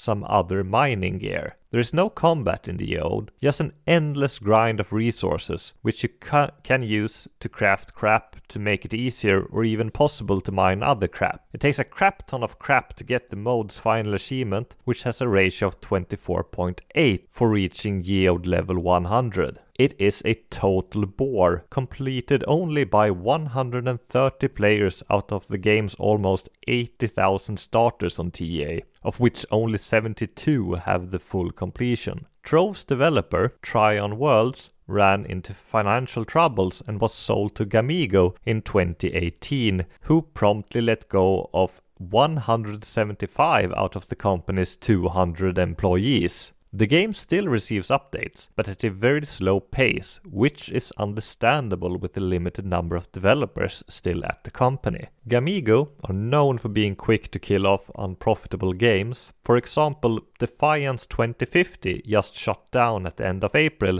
after being given the notice just two months earlier. I did not know of Gamigo's business practices before starting Trove, which would probably have made me steer clear of the title. Keep in mind, the game might get shut down with very little notice. Two months in Trove's case is a very little time. The completion would likely take you hundreds, maybe thousands of hours, and progress is heavily time gated. As of right now, I've played the game for over 350 hours, and I'm missing two out of the game's 43 achievements, but I'm not expecting my next achievement for months or even years. The time gates only allow me around half an hour of meaningful progress most days. While Trove constantly entices you to buy stuff with real money, which can really make you progress faster, you actually don't have to buy anything. But I highly recommend picking up the starter pack for $5, which, among other things, gives you a larger inventory and a dragon, which will make the early game significantly easier. It is by far the best value for your dollars.